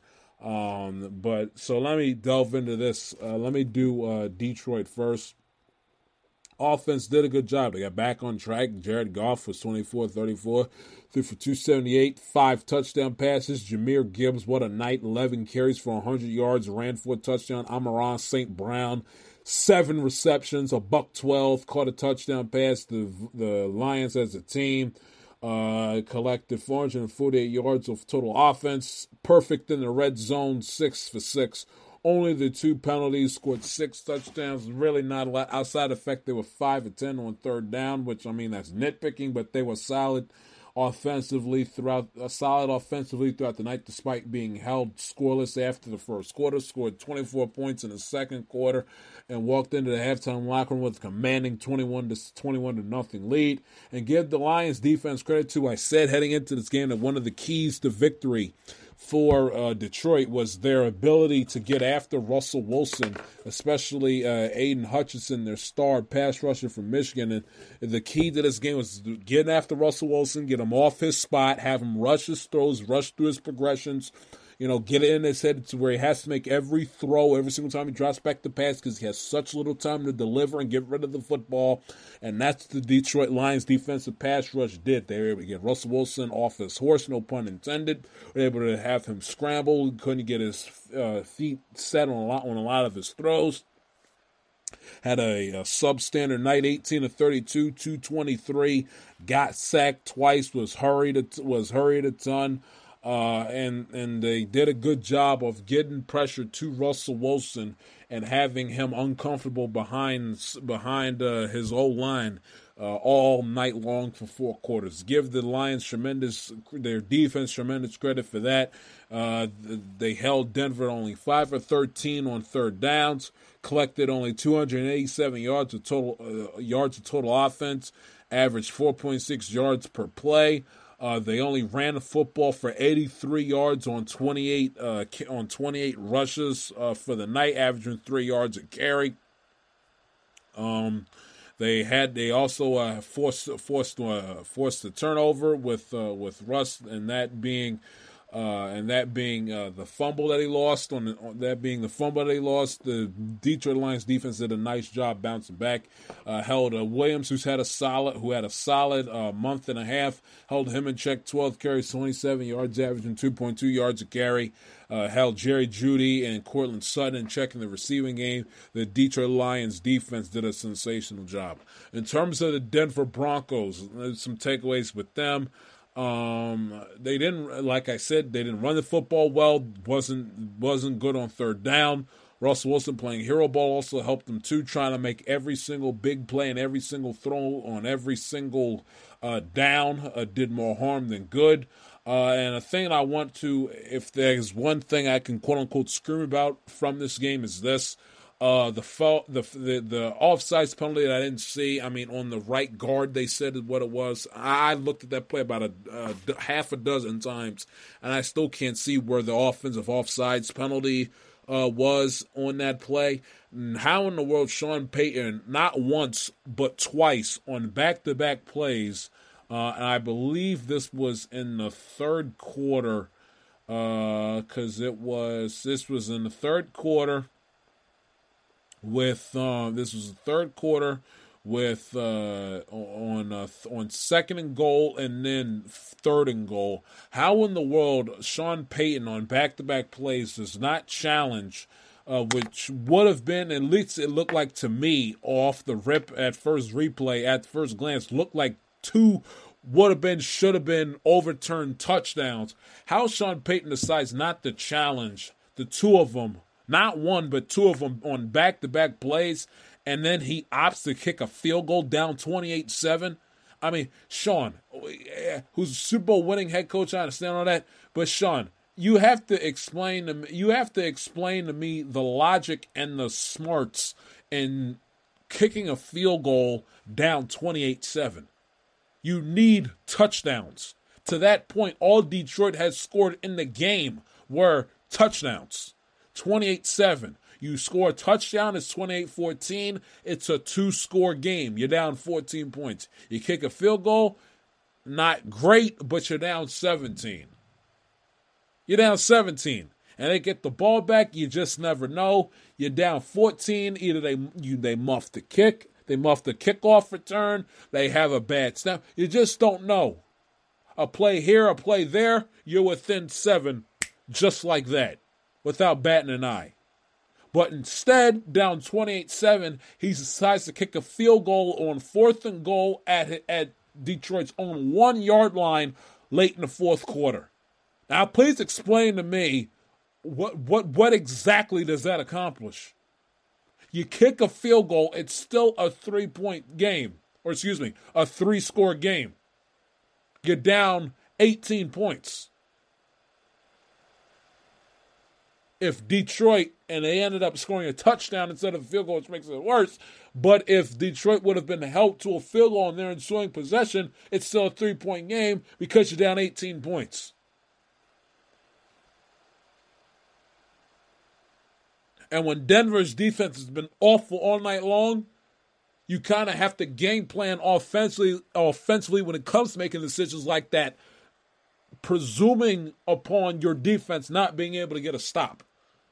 So you have to say, huh, what's better?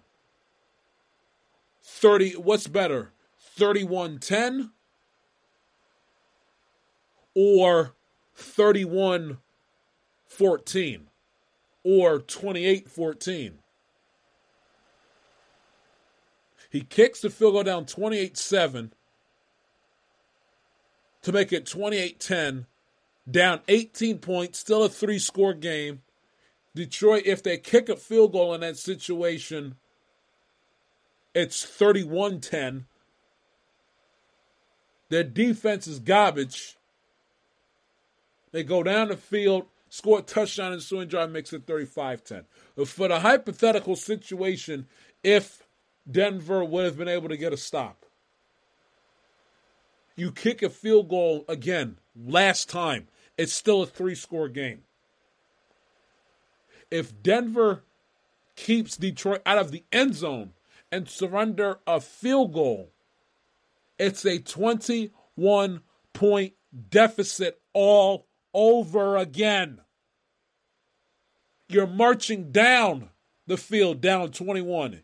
You kick a field goal, Detroit at bare minimum goes down the field, kicks a field goal of their own. It's like you made no progress. If anything, you work to Detroit's advantage because you chewed up clock. You kick a field goal down 28-7 to make it 28-10, and then and then Detroit hypothetically goes down the field at bare minimum, kicks a field goal. You're down 21 points all over again. You might as well not even bother to kick the field goal.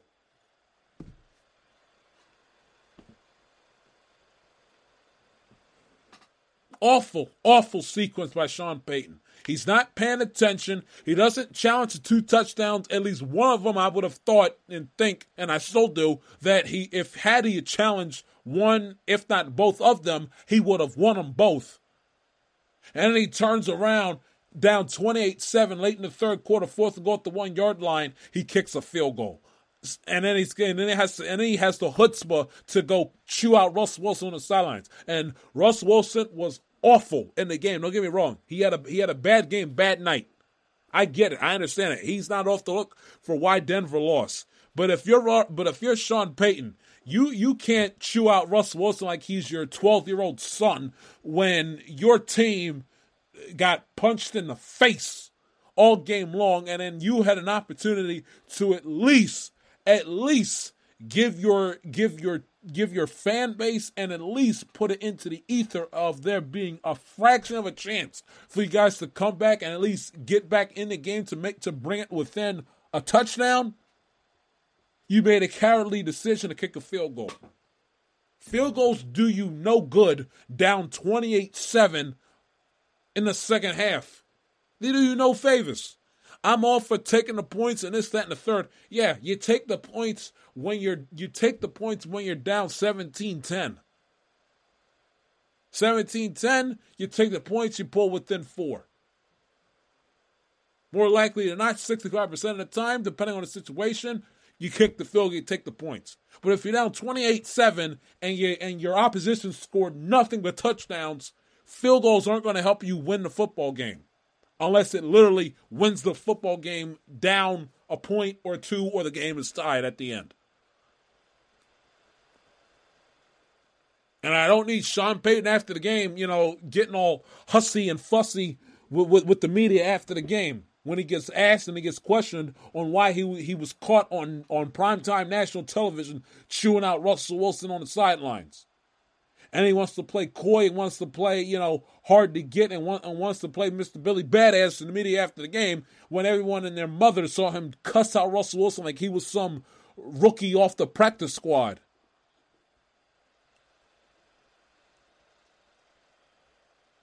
Was it Russell Wilson's fault you chose not to challenge? I, I understand the whole game. I'm talking about in the vacuum of that specific drive at the end. Was it Russ Wilson's fault that you that you weren't didn't have the wherewithal to challenge those two touchdowns that probably most likely would have been overturned? No. Is it Russ Wilson's fault you chose to kick a field goal down 28-7? No. Is it Russell Wilson's fault you guys got hold with an asinine uh, offsides penalty on the right guard? No. Take it down a notch, Sean taking a, I understand you want a Super Bowl and you come from a Parcells hard, you know, hard nose, uh, tough tough as nails coaching tree, but simmer down. Simmer down. Denver falls to seven and seven, ass kicking 42-17. Move things along with Sunday's action. Browns with a massive comeback over the Denver Broncos, or excuse me, over the Chicago Bears at home on Sunday.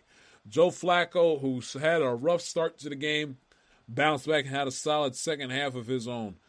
Browns scored 13 points. They were down 17 7 heading into the fourth quarter and they are able to find a way to score 13 unanswered points against Chicago in the fourth quarter, and they find a way to win the game 2017.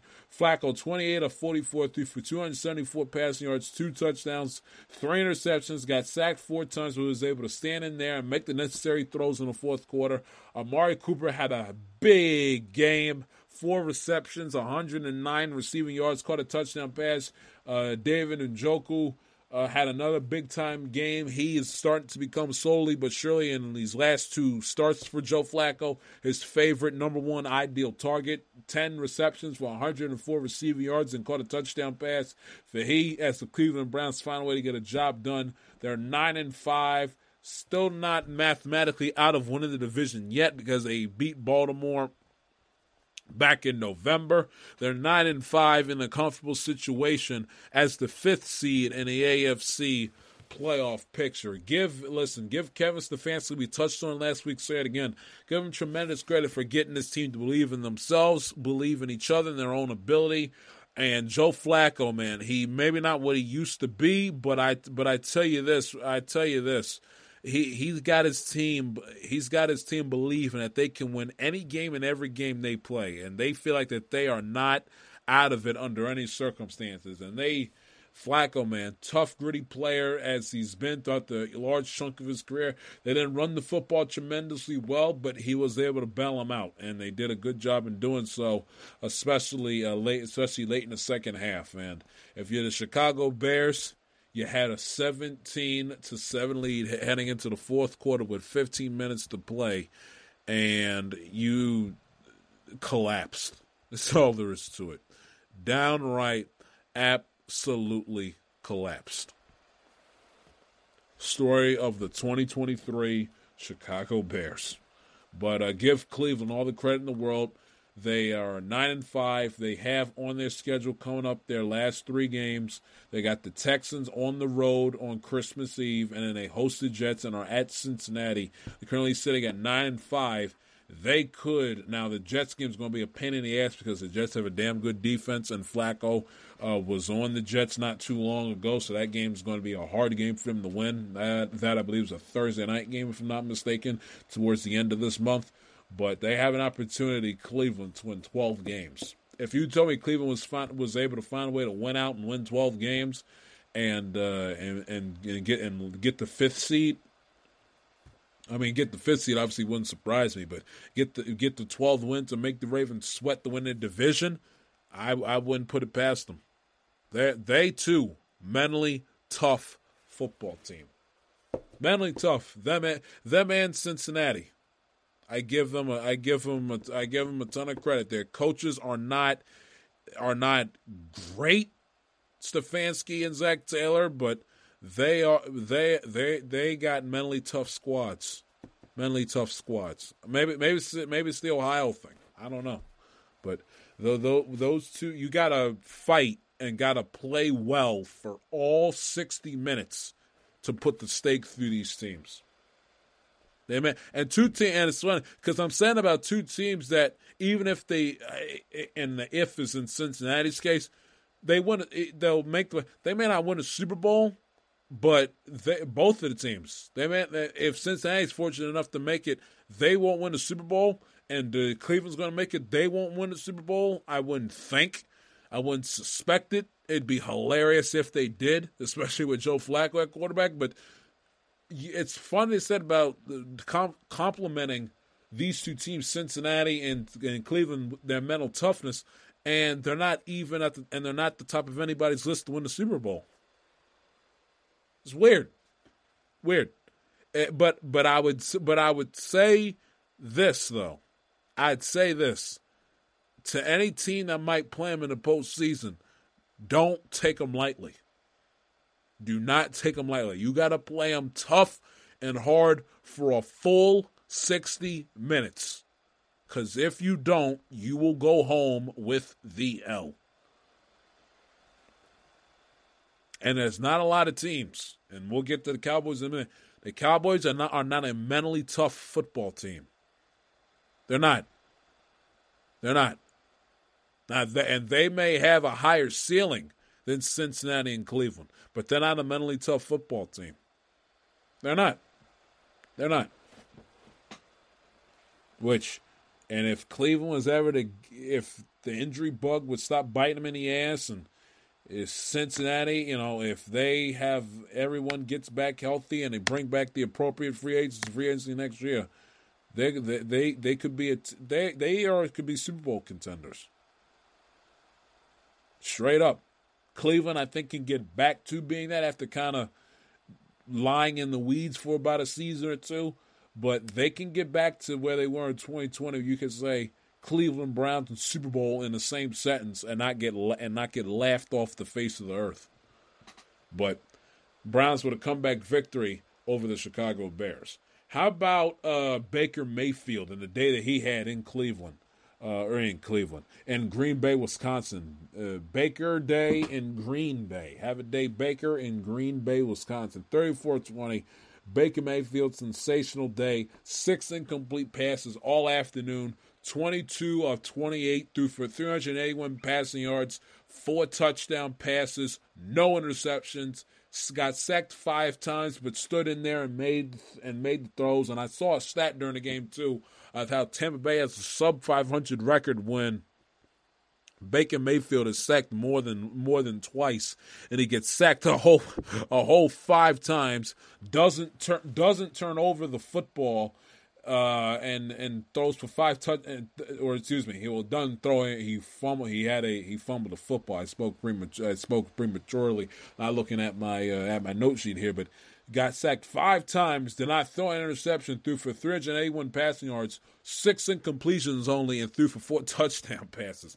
It's funny how it's funny how the game of football works, man. I tell you. But they were able, he had a tremendous game. All the props on the world to him. Uh, Mr. Uh, Rachaad White, 21 carries, 89 yards on the ground, had a solid day running the football. And how about Chris Godwin, man? And the Buccaneers, and that's why, and I believe I picked, let me see, I, now I did pick Tampa uh, to finish last place, if I'm not mistaken, in their division. But on the Wednesday night tailgate show, uh, by the way, uh, check out for the uh, the latest show. For that, we will st- stream the show live, I believe, at around 8:30 or thereabouts coming up on Wednesday night. Me, uh, Anthony Zavala, and uh, Mr. Uh, Craig the Crapper for a conversation to recap Week 15 and look ahead to Week 16 in the National Football League coming up uh, coming up on Wednesday night. But uh, we had a little, you know, uh, mid-season you know playoff predictions if we if you will back in november of uh, the team, you know, that you think's gonna that's gonna be seeded one through seven, and who's gonna win the division, and who's going to wild card this and third. My team that I picked to win the NFC South was the Tampa Bay Buccaneers. One of the reasons why they still have a crap ton of talent from their Super Bowl championship team, and Chris Godwin being being one of many. 10 receptions, 155 receiving yards, uh, Mike Evans and uh, David Moore caught a touchdown pass. The pass that Baker Mayfield threw to Mike Evans in the back of the end zone, threading the needle. Uh, a la Brett Favre was an absolute the pass play that was just an absolute thing of beauty on Baker Mayfield's part. I mean, they, they had a they had an excellent offensive day. The Tampa Bay Buccaneers had give them all the credit in the world. In terms of the Green Bay Packers, listen, uh, I think offensively, you know, for a perfect example, they had two back-to-back delayed game penalties. They had not back-to-back, but two delayed game penalties and and in, a three-four play sequence, which killed them. They had a third and six, moved to a third eleven. They got a five-yard gain, fourth and six, and then they had a delay game penalty again to to force them back to a fourth and 11. This is what the game tied at 10-10 with 3.53 to go in the second quarter. Had the ball at Tampa Bay's 49-yard line. They had a punt, and it led to a Tampa Bay field goal to take the lead at thir- at 13-10. And the thing with and the thing that cost Green Bay in this game, Jordan Love did not play awful in the game. Did not play. He played solid. You know 39 29 24, two touchdown passes, no interceptions, only got sacked twice. I mean, they didn't run the football well. They didn't run the football well at all. 13, or excuse me, 17 rushing attempts, 60 yards. It's not a good afternoon running football by any, by any stretch of the imagination, especially when this game was nip and tuck uh, for the most part until uh, until late in the fourth quarter. But off this game was lost for Green Bay with their defense. They did. They couldn't get off the field, and this was the play. And this is the straw that broke the camera's back that that won the game for Tampa. They had the third and four. Tampa Bay did up seven, 27 to twenty. Had the ball at their own forty-eight yard line. This is Tampa again. One more time. 6.38 to go in the fourth quarter. Green Bay has two timeouts left to get off the field. Jordan Love has, has an opportunity to, to milk the clock and possibly not give Baker Mayfield an opportunity to see the field see the field again for the remainder of regulation. And instead, third and four, blown coverage you know, DB too late getting back to the ball and then a missed tackle, and David Moore goes the distance to put the to put the game on ice. And again, they allow Baker Mayfield throw for 381 passing yards and four touchdown passes. Uh, they the Bucks were seven of eleven on third down. They couldn't get off the field on third down under any stretch of circumstances. Gave up 452 total yards of offense. Uh, they they um you know they they only forced the one turnover, which was the Baker Mayfield fumble. It's just and they and the Tampa Bay Buccaneer offense averaged seven point yards per per play from scrimmage. I mean that that's a that's a recipe for losing football games, especially in December. And the Green Bay Packers, who were sitting pretty at six and six, taking down, riding a three-game win streak. Winners of three of four, took down the Super Bowl, took down back-to-back Super Bowl contenders in the Lions on Thanksgiving and the Chiefs at home on Sunday Football on December third. They blow the game last Monday night. They had absolutely no business winning again because of their awful defense, uh, allowing Tommy DeVito to march down the field uh, to set up a game-winning field goal for Randy Bullock in the closing seconds of the fourth quarter last Monday night on the 11th. And then they allowed Baker Mayfield to look like Tom Brady, and they put up 34 points uh, at Lambeau on Sunday afternoon. An awful, awful loss to the Green Bay Packers, who had everything right in front of them, who were going to cruise their way to the sixth seed uh, it, at least it looked like it on the on the surface, and now they're sitting at six and eight, not in control of their own destiny, having to win out and then need help in order for them to make the postseason. That, my friends, is a reflection on how young and inexperienced this team is, and a reflection on the coaching staff. If you're Matt LaFleur, you cannot, under any circumstances, allow your team to spit up all over themselves against the Giants and the Bucks in back-to-back weeks. When when when you go out there and you showcase the the the playoff ready talent against the juggernauts of the NFL and the Lions and, and, to a lesser degree Kansas City, and then you turn around and you can't find a way to win a game against the Giants on Monday Night Football, and then you allow Baker Mayfield to come into your building and and and to to use uh, and to and to essentially look like Brady and throw for touchdowns left and right all afternoon long, you don't deserve to make the playoffs. And that and that is just completely inexcusable and unacceptable losing football on from from uh, from the angle of the Green Bay Packers. Unacceptable and just cannot happen. Straight up, can't happen. So if Green Bay, even if they run the table and they finish nine and eight, but they don't make the playoffs, you know what? They deserve what they get they deserve what they get, and they and they do have tiebreaker over the Rams, which is a positive, which is a positive form. But they lost to the Vikings back on October 29th, the game that Kirk Cousins got hurt, and they play them New Year's Eve. They, that's a game they gotta have New Year's Eve against the Vikings if you're Green Bay, and if they lose to the Panthers, it it, it it'd, it'd be an absolute utter disgrace. I don't care how young your football team is. You can't lose to the to the Carolina Panthers in North Carolina Sunday uh, sun, on, on, Sunday afternoon. You just, you just can't. You go into Carolina, you win a damn football game. How you doing? Keep moving. Beat the Vikings New Year's Eve on the road, and then take the Bear game and all the machinations with the teams you need help from. You take it as as it as it comes. but an absolutely unacceptable loss on the part of the Green Bay Packers on Sunday afternoon. The Buffalo Bills beat the piss out of the Dallas Cowboys, uh, which uh, which again proves the why the Buffalo, excuse me, the Dallas Cowboys cannot be trusted. They aren't a good football team on the road. It's all there's that is not. I'm sorry. And listen, and and how about you know? Listen, you want to call me Boo Boo the fool and say, ah, Jai, you took the cheese. Jai, you fell for the bait. You fell for their BS hook, line, and sinker and everything else.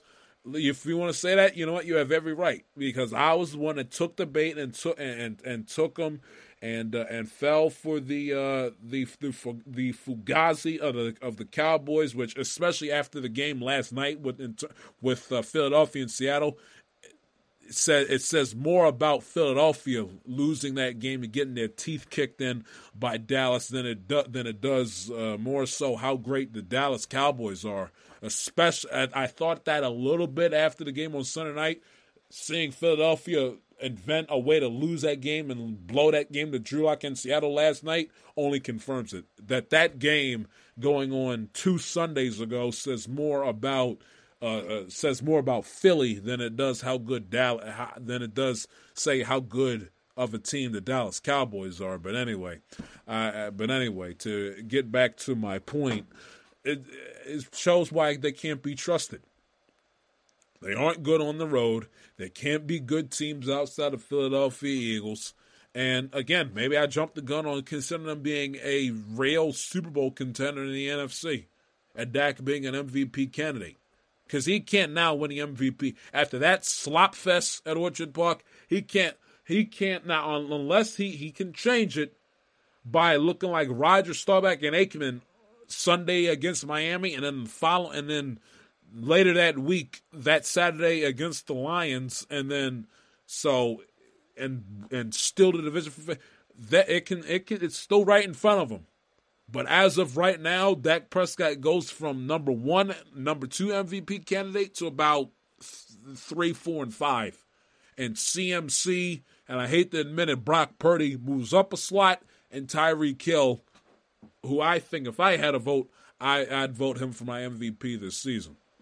But Purdy and CMC move up the slots two and three respectively, and Prescott falls from about two down to four after that slop fest on, on Sunday afternoon. I said it's not exactly all his fault, and his defense was a sieve, and I get to that in a minute. But it's the same thing with Dak Prescott, and this is what Cam Newton. For those of you that were out there slandering Cam Newton's name, thinking thinking that Cam Newton, who is super, who's a Heisman Trophy winner, national champion.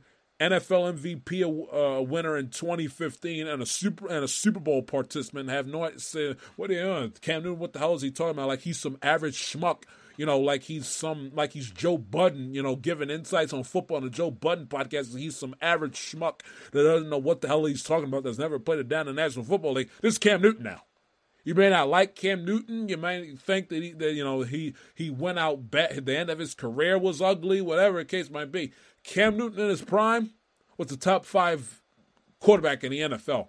And if you think not, you need to check the box scores and watch the and, and rewatch the games and rewatch the highlight tape.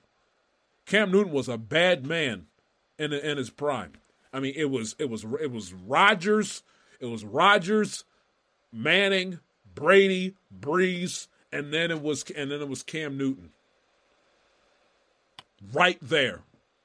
Brady, Rod, Brady, Rodgers, Brees, Manning, Cam Newton. He was that damn good in his prime, that damn good. And the and the asinine idea I heard leading up to that game on Sunday that Dak Prescott's a better quarterback than Cam Newton. What? What? What are you crazy? Has wake me up when Dak Prescott plays an NFC Championship game. Okay? Wake me up when he plays an NFC championship game. Wake me up when he gets to a Super Bowl. And it could very well happen as soon as this season. Don't get me wrong, but talking about Dak Prescott in terms of his legacy and his body of work, so throwing this year, which is a work in progress, out the window, don't even go there. Don't even go there. I'm not trying to make Cam Newton out to be Joe Mon- out to be, you know, Joe Montana, but don't get it twisted. Cam Newton in his heyday was no slouch. Not a Hall of Famer, but he had one of those careers where you can look back and you can say, I, I was a bad I, I, was a bad man back back in my prime. college at Auburn through the NFL. I was a bad man in my prime. And this man had the league in a chokehold in the mid 2010s.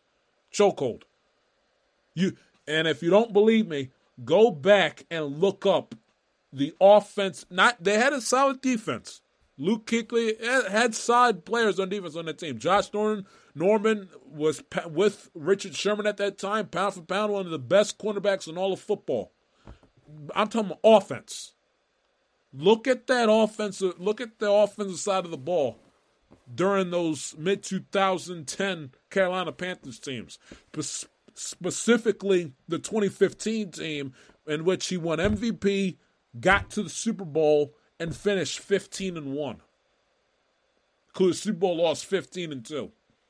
Look at the offensive talent he had. This man got to a Super Bowl with Ted Ginn Jr. as his number one wide receiver.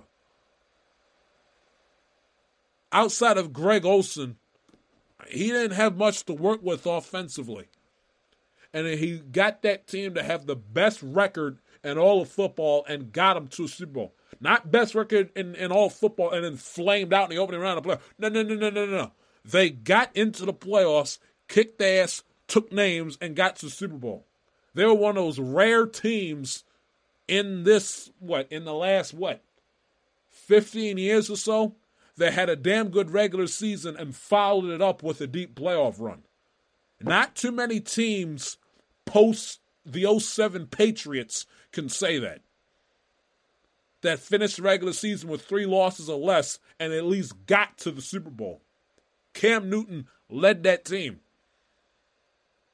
So the idea that Cam Newton doesn't know what the hell he's talking about because he calls Dak Prescott a system QB that doesn't blow anybody away is is is, is preposterous.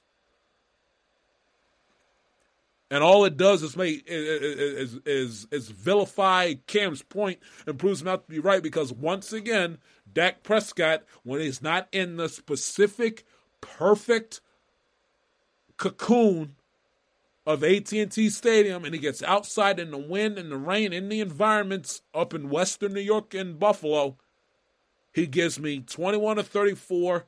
He goes till midway through the fourth quarter without throwing without throwing for 100 yards passing in the game. Averages 3.9 yards per pass play, throws an interception and gets sacked 3 times and I got to hear about no, not on this show, not happening. You you you better you better go you better go somewhere else with that because I because I because I ain't because I ain't gonna let you get away with it. Not not not on this program, not on my watch. Mm-mm. Again, I understand, and I get the McCarthy in the defense in a minute. I understand that the that he was facing an uphill battle, but damn it, what separates the great quarterbacks from the mid and or the very good is their ability to bring their team and drag their team up from the abyss no matter how bad the coaching is and the game plan is for that particular game or how bad their their defense is playing the good to great quarterback that that wins super bowls is able to drag their team up from the abyss put them on their back and at least make the game competitive. Tie the game, fight, scratch, and claw. Find a way to come back and tie the game. Take the lead in the fourth quarter. Something. And Dak Prescott does not do that, especially on the road, which is why this team ad infinitum throughout his NFL career has gone nowhere in January. For, th- for that exact reason.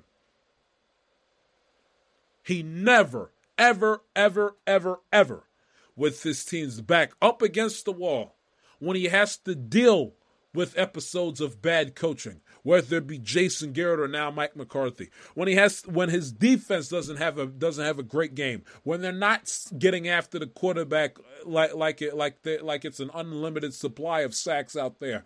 When they're not forcing turnovers, when they're not collecting up pick sixes if you're DaRon Bland up the yin yang and 10 times over. You know, you, eh, if you're not being gifted short fields, this is what Dak Prescott gives you he gives you average at best and putrid dog slop at his worst.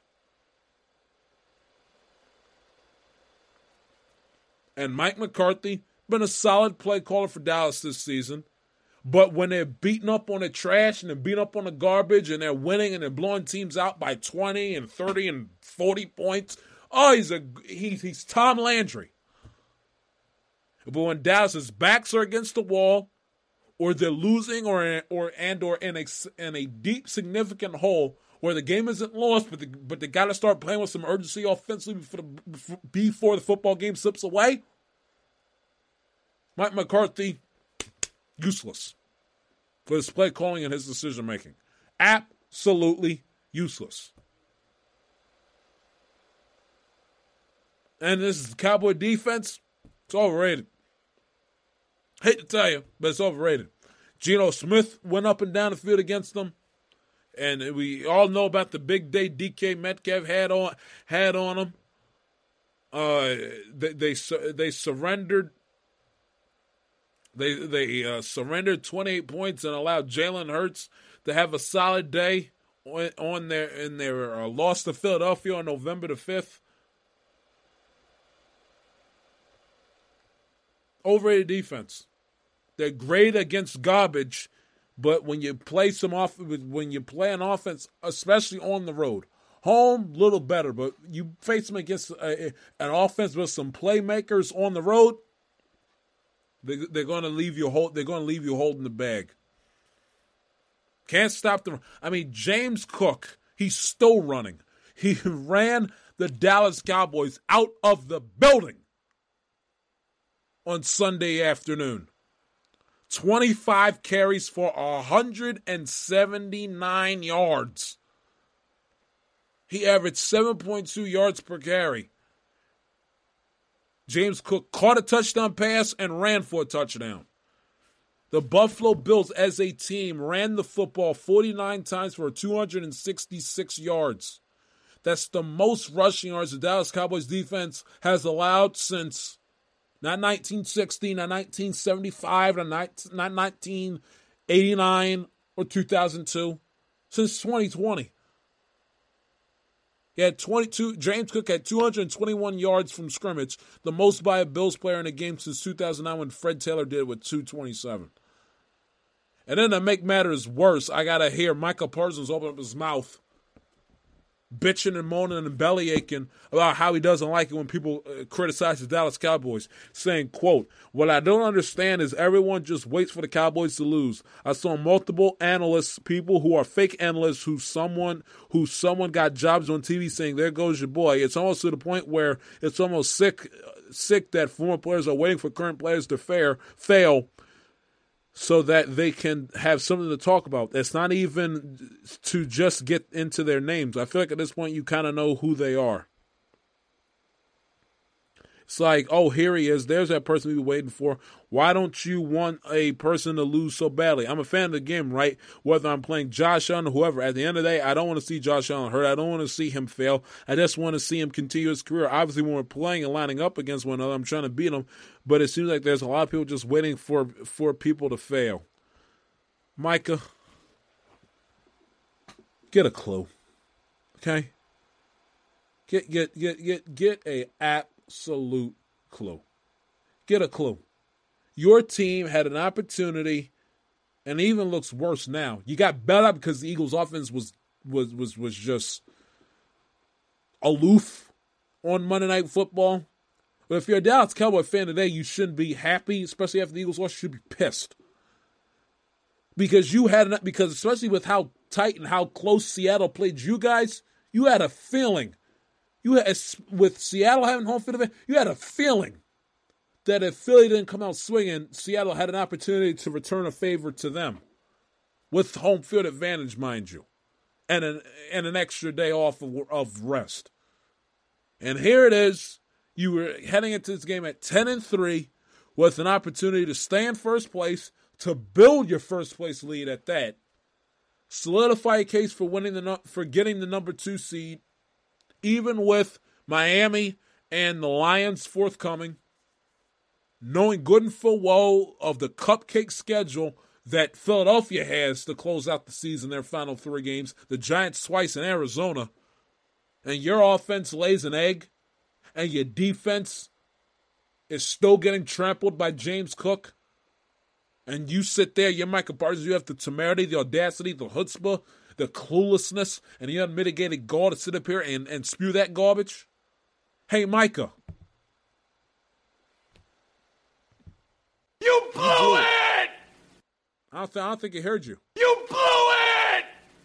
You blew it. You had an opportunity to build your lead, the NFC East, and if you guys don't win your division, if Philadelphia does, you can look to this game as to why. Your defense stunk. You, the second coming of Lawrence Taylor, my ass. You were nowhere to be found in the game. Nowhere. And if you guys aren't for, and if you guys aren't returning back pick sixes and and, and enforcing turnovers, you guys are a are an average defense at best. And if you allow your opponent to dictate the ebb and flow of the game before you have an opportunity to, you you you, bend at the will of your opponent. You bend at the will of your opponent. And my guess to realize with great power comes great responsibility. With playing for Jerry Jones and playing for that Dallas Cowboy franchise, it comes with the territory. You're going to get hated. There are going to be people in the media, whether it be the Stephen A. Smiths of the world who do it kind of sort of tongue in cheek, or the people within the media that genuinely do not like the Dallas Cowboys. Whether it's, whether it's because that they that they are former uh, players that play for the Cowboys rivals, a la LeSean McCoy, whatever the case might be. You're going to have people that are going to feel a certain way about Dallas Cowboys. It just it comes with the territory. You play for the Dallas Cowboys, you have to expect it. You play for the LA Lakers, you're going to have to expect it. You play for the Boston Celtics, you're going to have to expect it. You play for the New York Yankees, the LA Dodgers, the Boston Red Sox, you're going to have to expect it. You play for the Pittsburgh Steelers, you have to expect it. You play for certain franchises that are polarizing within the sport you're gonna have to expect that that, that there's gonna be people that extend far the average schmuck, you know, regular football fans. You're gonna have to expect that it's gonna expand to some people within the media that when the Dallas Cowboys have a bad day, they're gonna let you hear about it. It comes with the nature of being a Dallas Cowboy. And if you don't want to give the haters anything to pounce on, how about you guys not give up 31 points and how many yards? 351 yards of total offense, 266 of them through the running game alone. You don't you don't want to hear criticism. You don't want to hear hear yourself getting analyzed and getting picked apart like the like the chicken experiment in middle school. Perform better prove to us that your defense can still play at an elite level on the road against elite competition. Because defenses fail to do that. Prove to me that your defense can still have a good day when you don't force turnovers. Prove to me your defense can have a great day where you don't where if you're Micah Parsons, you don't have to get after the quarterback in order to take over a football game. Prove to me that. Come to the territory, Micah. They uh, every player that has worn that star on that helmet has had to deal with haters for the better part of the last 50 years almost. If you don't like it, play for the Arizona Cardinals. Okay? Deal with it and win. Embrace it, Deal with it. Don't bellyache and bitch and moan on your dope little podcast. No, but leave the podcasting me. Play better. You and all your defense. Play better.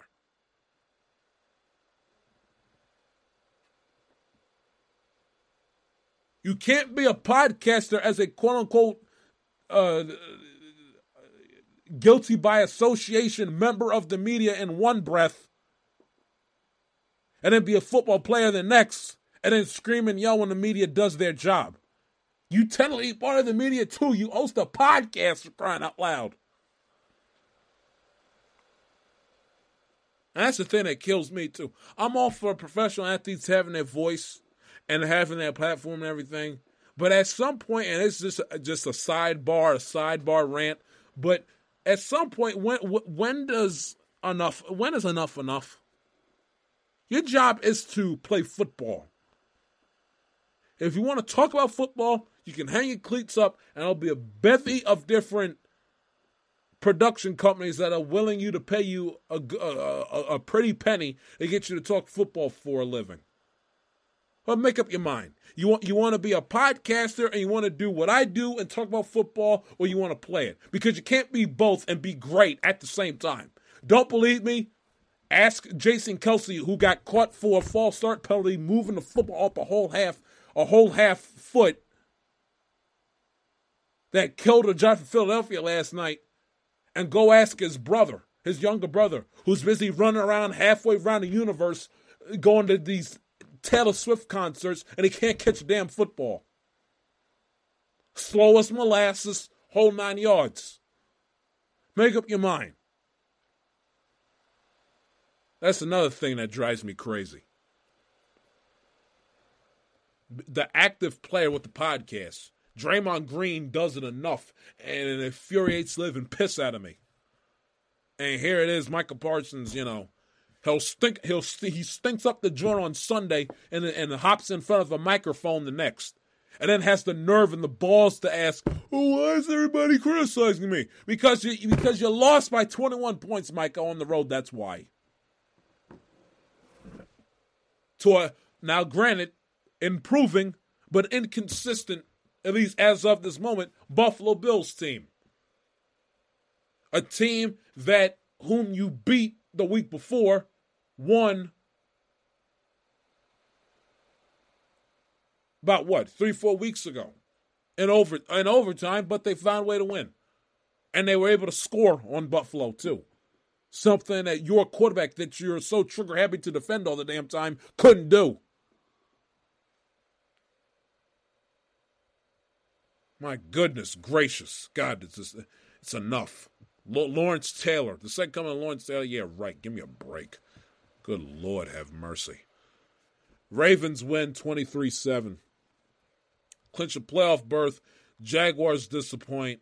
Uh, I tell you, with uh, is there? An, oh wait, hold on. I think there was another stat I wanted to give you for uh, Buffalo. Josh Allen, uh, another tenth game with the tenth game this season with a passing and a rushing touchdown. First player in NFL history with ten such games in a season.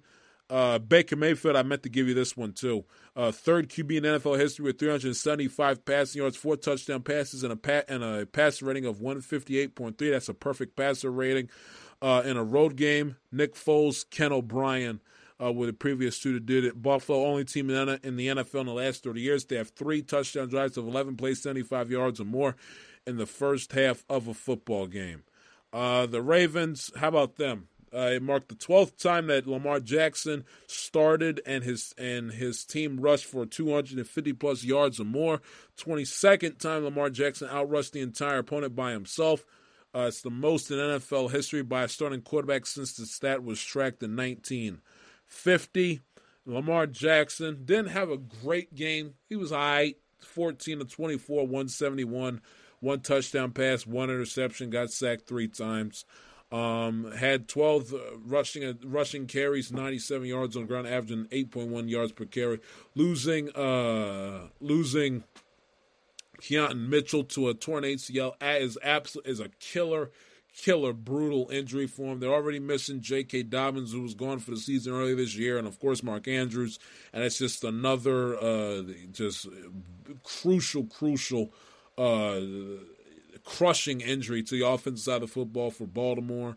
Uh, they played all right offensively, not great. Should have scored more points. Harbaugh forfeiting a field goal with his episode of idiocy. What else is new?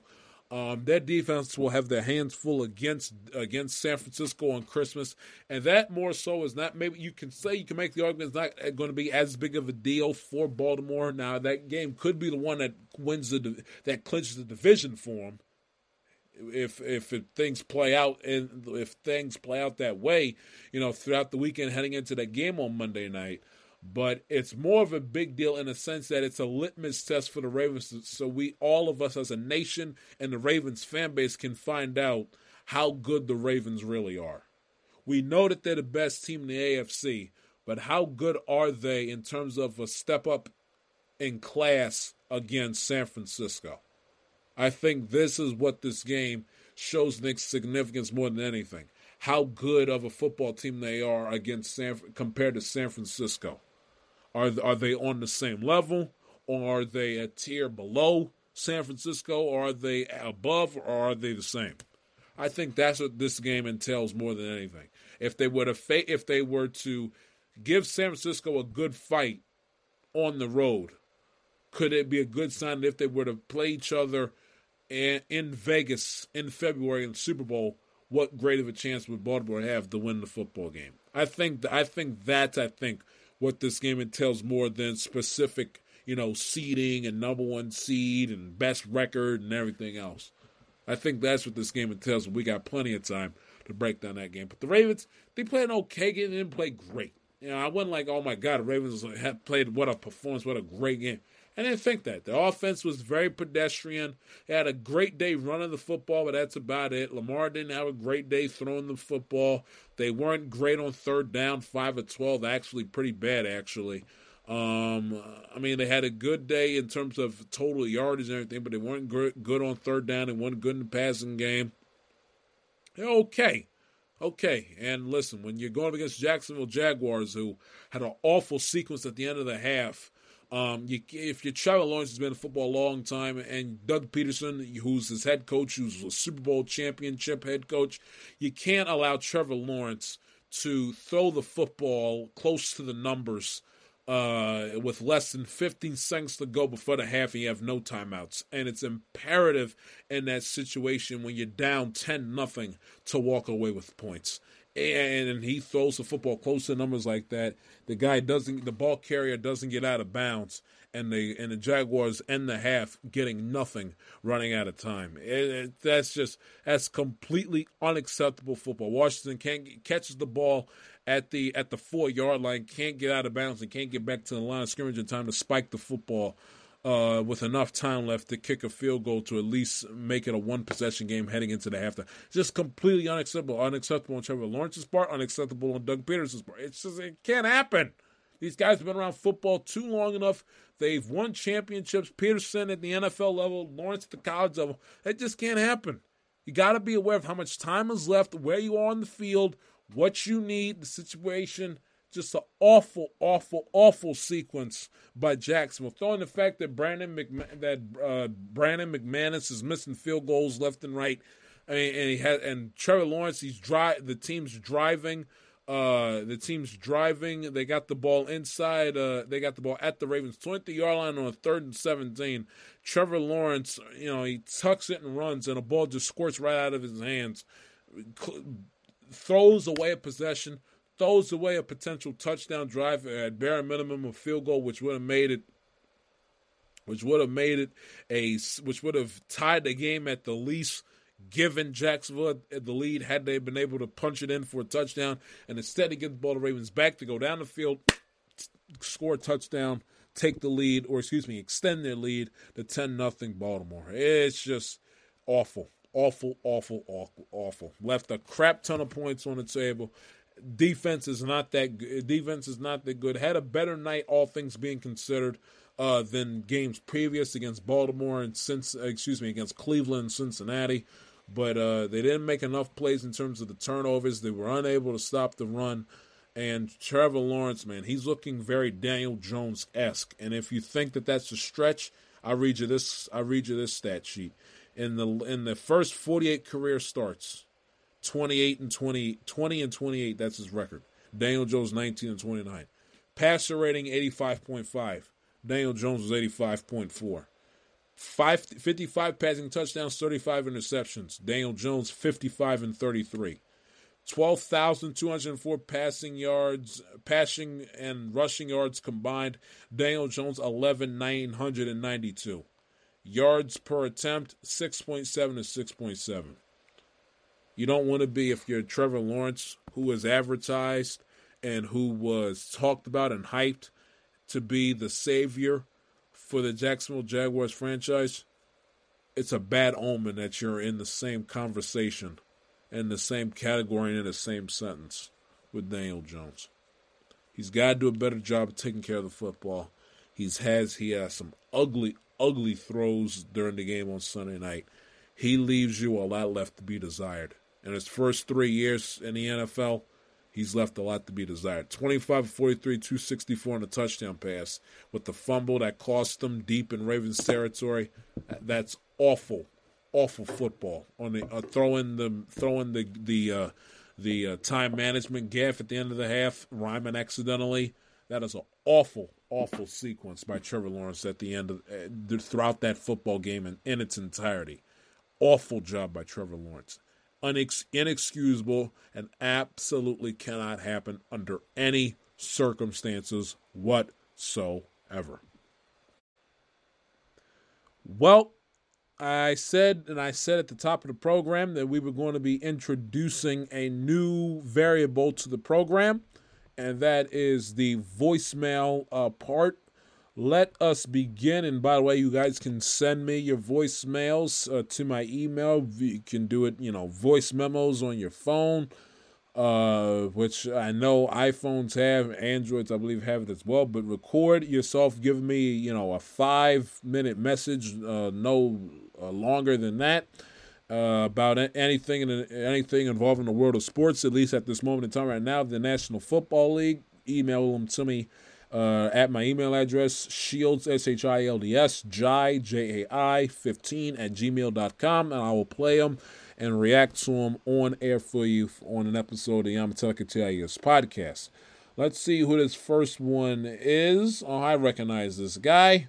My buddy, my brother, and diehard Seahawks fan who's going crazy last night when Jaxon Smith-Njigba caught the go ahead and ended up being the game winning touchdown pass.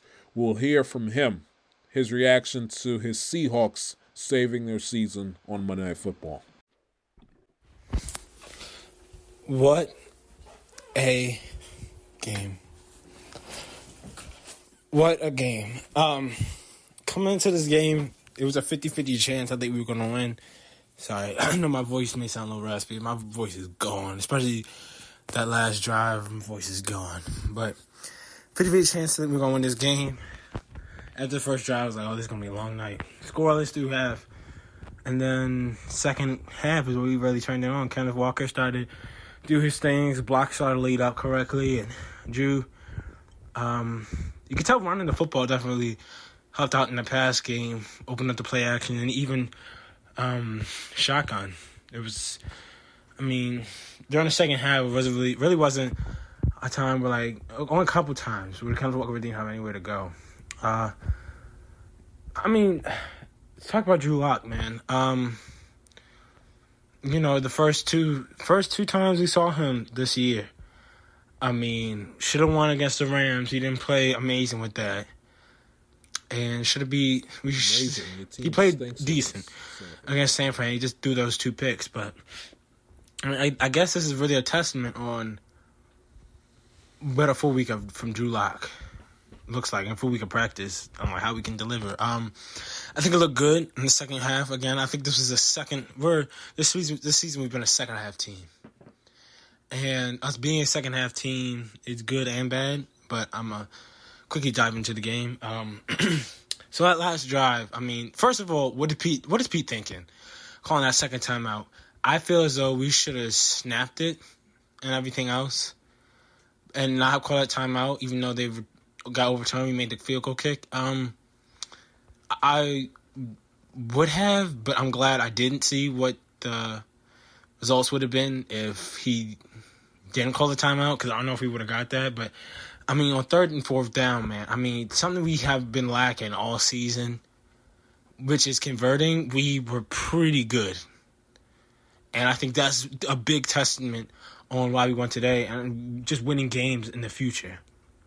Um, I mean, the last drive. I mean, you. I think it's two to three times on third down and long. I mean, we've just got the first down, and it's not just oh 10 yard game. This is like 20, 30 yard games. I mean, both by DK. DK coming up huge in these last drives. I mean, really all season it's been like when Geno's had those comeback drives, or making a comeback drive. Even when you look at the Rams game and all these other games that Geno has came back and um, gone down the field to drive the football down the field. And even tonight, I mean, DK has been a, you know, I mean, even when you look at, look back on Russell was, I mean, DK is a fourth, like a two minute fourth quarter go to. Like he's gonna come up with the ball most of the time. I mean, there's something about just throwing the ball up on the sideline. He's just gonna come down with it. He's gonna try to and everything else. He played phenomenal. Uh, Tyler Lockett was very disappointed with a couple of catches he could have made today. That could have um, uh, really helped us, but you know, I think really DK really bailed him out, and just that third and ten pass to JSN. I mean, wow, what a catch! What a throw! First of all, put it right where it needed to be and good hands by JSN. Uh, not only securing it and bringing it in, but controlling it while it goes to the ground. Um, wow, yeah, Drew, Drew was slinging it tonight, especially especially deep. I mean, he threw some good balls, except for the one he overthrew the Lockett. But even then, that was still a beautiful ball. Like I didn't deep wide, I didn't see any wobbly passes, but it was the the little shorter routes I saw a little wobbly. But you know, I'm not complaining. I'm, I'm happy as I can be won today tonight. Um, let me go back to the defense. The defense scared me coming to the game because I didn't know what was gonna. I didn't know if Hurts. I mean, you you got hurt. You got Swift. Swift, we, we had a hard time um, con- containing. I feel like Philly would have stuck with the run with Swift most of the game. They probably would have won because he was gaining five, seven yards a carry. I mean, every time he touched the ball, it was a first down. Um, and you have AJ Brown, DeVonta Smith out there, and I didn't really see a difference maker. It's like we saw the Eagles last time we played them when they had Carson Wentz. Um, we continue to go eight and zero against the Eagles, and we've never lost, and we haven't lost in the past fifteen matchups, sixteen matchups now. But we're eight and zero with Pete Carroll. Um, I mean, Julian Love tonight was amazing. He was he was making plays when he needed to be. He was where he needed to be. And I think I speak for a lot of Seahawks fans. He's Jamal Adams' replacement. Um, I just see a different. I mean, it's the same role that he's playing. I just see a difference when he's in, not Jamal. And when you really think about it, we were a better team. Like when you really look at it before Jamal came back, we were defensively we weren't amazing, but like we were making stops. I feel like just Jamal is that weak link for us, and we gotta get a trade or release him. We gotta do something because uh, in coverage he's not he's not that well. And if you plug in Jamal instead of Julian on, on, on, these plays, I. I think these are big, big gains and catches that would, would kill us, and we would have lost the game. But I mean, how about Julian Love getting two picks? The second one, the first, both of them were amazing. Second one, I mean, what to get that first? First of all, that first toe down, and the second foot down, and it was just an amazing game tonight. Um, would have preferred prefer to blow out, but I mean, a win is a win. We're up at seven and seven. We're still alive in the playoffs. I mean, and I just and it's crazy because we go on this uh, four game losing streak I mean, we should beat the Cowboys and everything else and a lot of other teams, but now our schedule starts to come easier as we play Tennessee, uh, Pittsburgh, and Arizona. And if we keep this up, and the card and the uh, Vikings and, and Packers and the Rams keep losing, we're going to either be the sixth or seventh seed. And my gosh, like that is that is a great look. And I mean, what are the Cowboys now? They have four wins. So, I mean, it's hard. It's impossible. But even if the Cowboys lose out, four I mean, losses. Never mind. Four losses. Forget that. Oh boy, that's uh it's my brother. Happy Seahawks fan. I was going crazy. And thing with my brother when he gets excited about his Seahawks, he doesn't he doesn't he doesn't know how to celebrate like to himself. Like he doesn't know how to run and, and you know run and pump his fist and him making noise doesn't bother me. What he likes to do is like he likes to basically whoever's in the room, he likes to pick up and like run around the house with them, you know, like King Kong or whatever. And, it's like I'm like, yo, I, I got, I, am showered. You gonna, you know, I, I don't. I got my uh I don't have socks on. I got my slippers. You pick me up and running me. I'm I'm tweeting as he's doing his all too, but he's picking me up. He's going crazy. But I was so happy for him that his team was able to pull out a victory last night. All I wanted was for them to just make the game competitive and to make the Eagles sweat.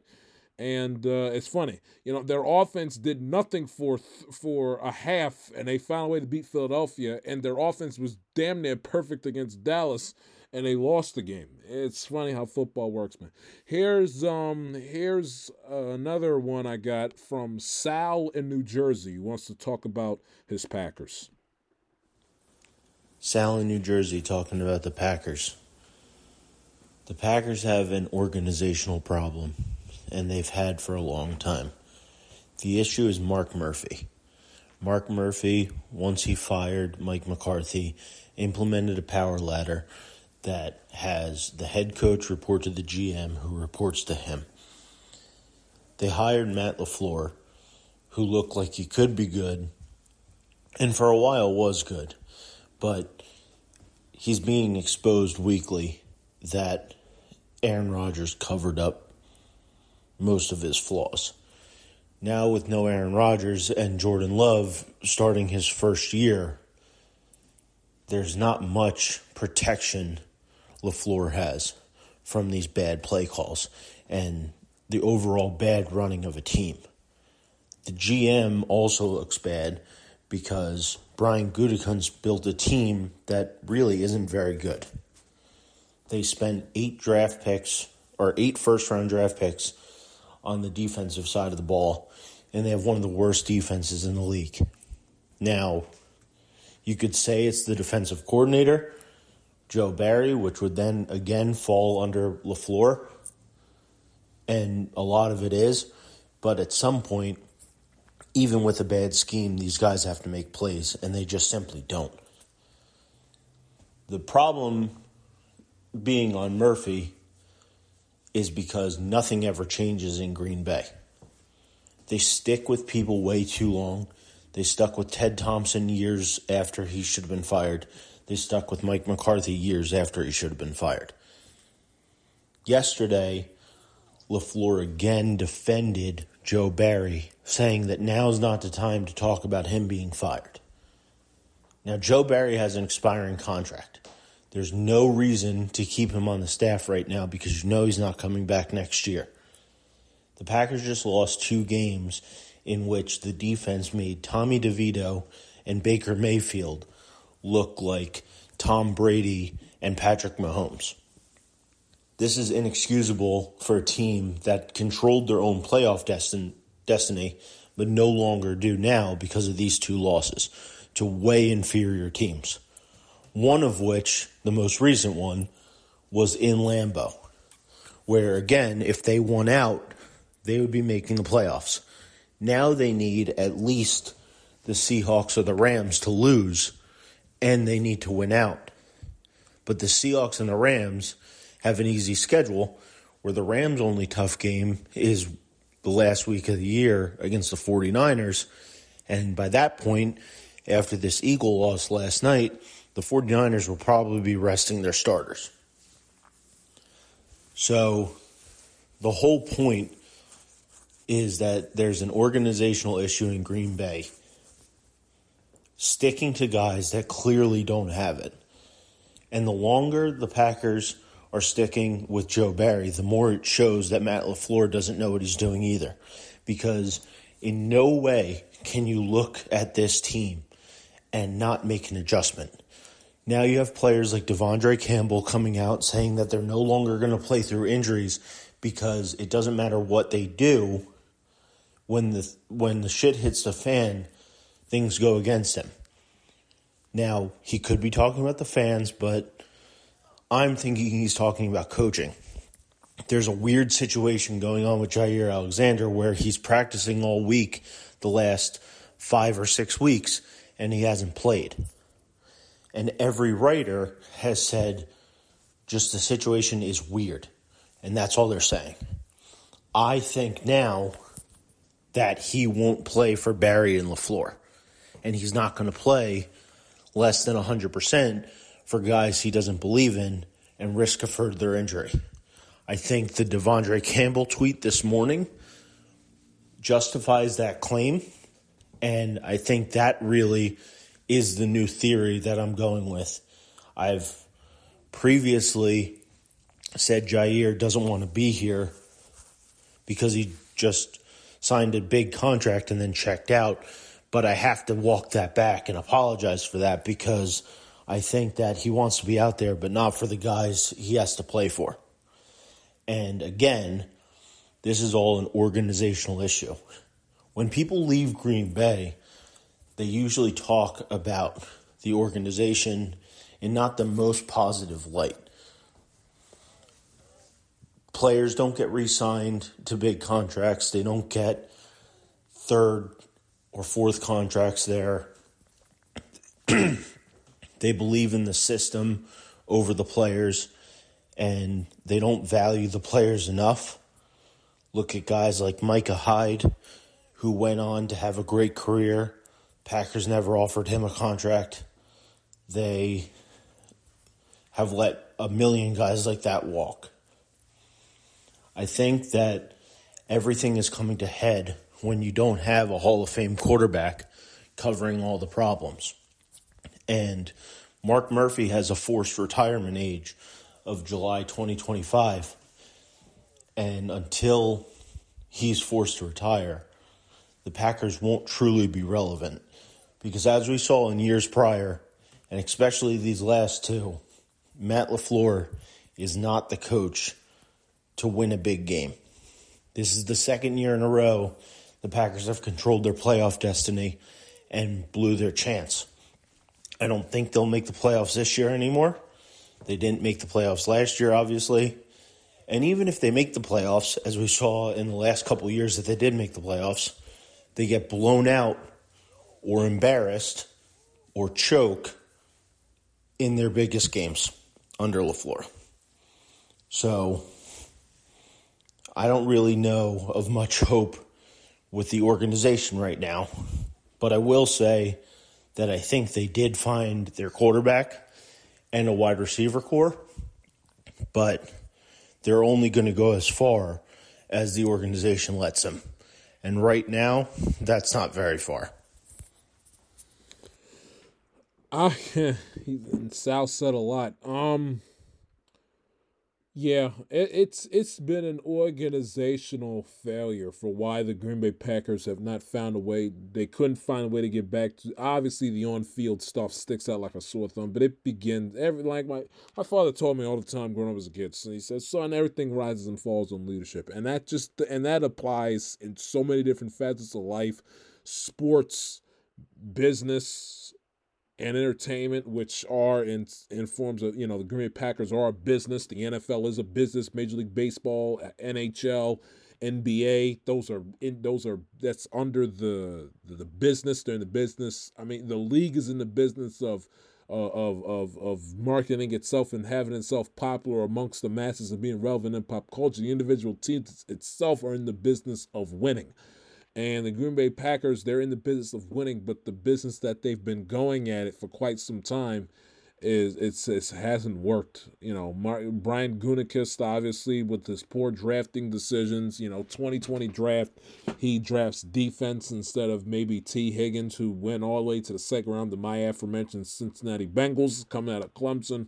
He doesn't draft him for some peculiar reason. Instead, he drafts Jordan Love who, you know, looks like he could be the future for the Green Bay Packers. You know, he's played well. He's had a solid, solid, damn good season for him this year uh, in his first season as a starter for the Green Bay Packers. But in terms of what fit the Green Bay Packers franchise in that moment, they needed a guy that could get them to the next level to get them to win a Super Bowl, and they chose not to do so. 2020, uh, they they they lose at home to Tampa Bay Buccaneers in the NFC Championship game.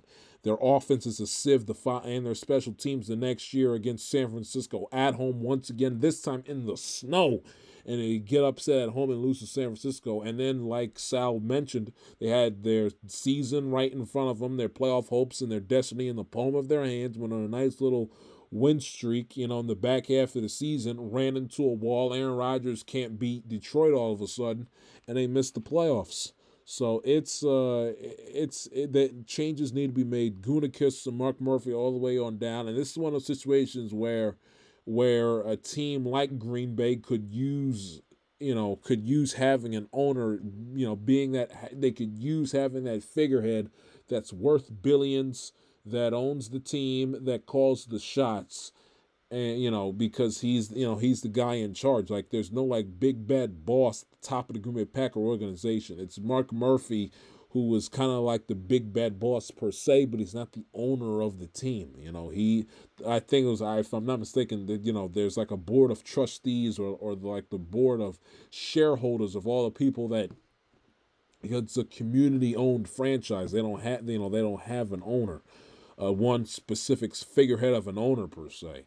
So it's it's it's difficult, man. It's difficult. They have talent. They are they have uh, you know players that's that's going to be good for that team in a not too distant future. But losing back back games to the Giants and the and the Bucs when your playoff fate is in the palm of your own hands, and all you gotta do is win out at six and six, and you'll make the playoffs. And and I at least I thought, and I discussed after the Chief game, it was a realistic opportunity. This team could go eleven and six as a wild card.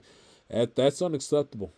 Completely, complete. Now they're six and eight It's completely unacceptable. And and everything he said about Matt LaFleur is isn't anything that I haven't screamed and yelled on this program in seasons past before about him. He is one overrated head coach. Now I gave him credit for having a team ready to pair, ready and prepared, and the job they did against Detroit and and uh, Kansas City. But I, if I gotta praise him for for stepping up in the competition, I gotta c- condemn him for the steps down in competition. And it falls on him, man. He's the head coach, he's the head man in charge. And like Sal said, you know, you you're seeing the exposed flaws that that were lying underneath the surface that the high end talent of Aaron Rodgers covered up for a for a good hot minute, and now they're being exposed. So, but they got some work to do. Not all hope was lost. I mean, can they still make the playoffs? Yes. But uh, you know, if you want that, you know, to experience the Packers playing playoff football again ha- after having not the after having not experienced that last season. But I mean, there's changes that need to be at the top, and uh, it's going to be this season's a learning curve for uh, LaFleur. Cer- certainly, it's a learning ter- learning curve for him. But we'll see where the Packers go from here. Uh, they got to win this game against Green Bay. If they ever, if they want to save their season and save themselves from being laughed at, they they can't lose to the Carolina Panthers on the road. And finally, who do we have? Chad in California. His thoughts. Yo, Jai, what's up, man? It's What's your up, boy Chad? Chad out here in California, bro. Just want to talk about the NFL real quick. I mean, first off, we know that San Francisco is the creme de la creme. I'll put it this way, man. When I was a kid playing Madden, I'd stack my team up. I'd have Elway, I'd have Barry Sanders, I'd have Jerry Rice, I'd have Reggie White. I mean, you name it, man. They were on my roster playing franchise. That's what John Lynch is doing right now. I mean, the Niners are absolutely stacked. He came up on Chase Young. Obviously, McCaffrey, he's drafted well. I mean, he hasn't missed yet. Kyle Shanahan has all the weapons he needs to get his offense going. Give me the Niners in the Super Bowl. I think they're going to run through the NFC. And on the AFC, Mahomes and Reid, that show was over. Belichick, over. Baltimore got a chance. I know you're out there in Baltimore. I know you don't like them, but they're in your backyard. Can't the Ravens them. are nice, Can't man. You got to give Harbaugh credit.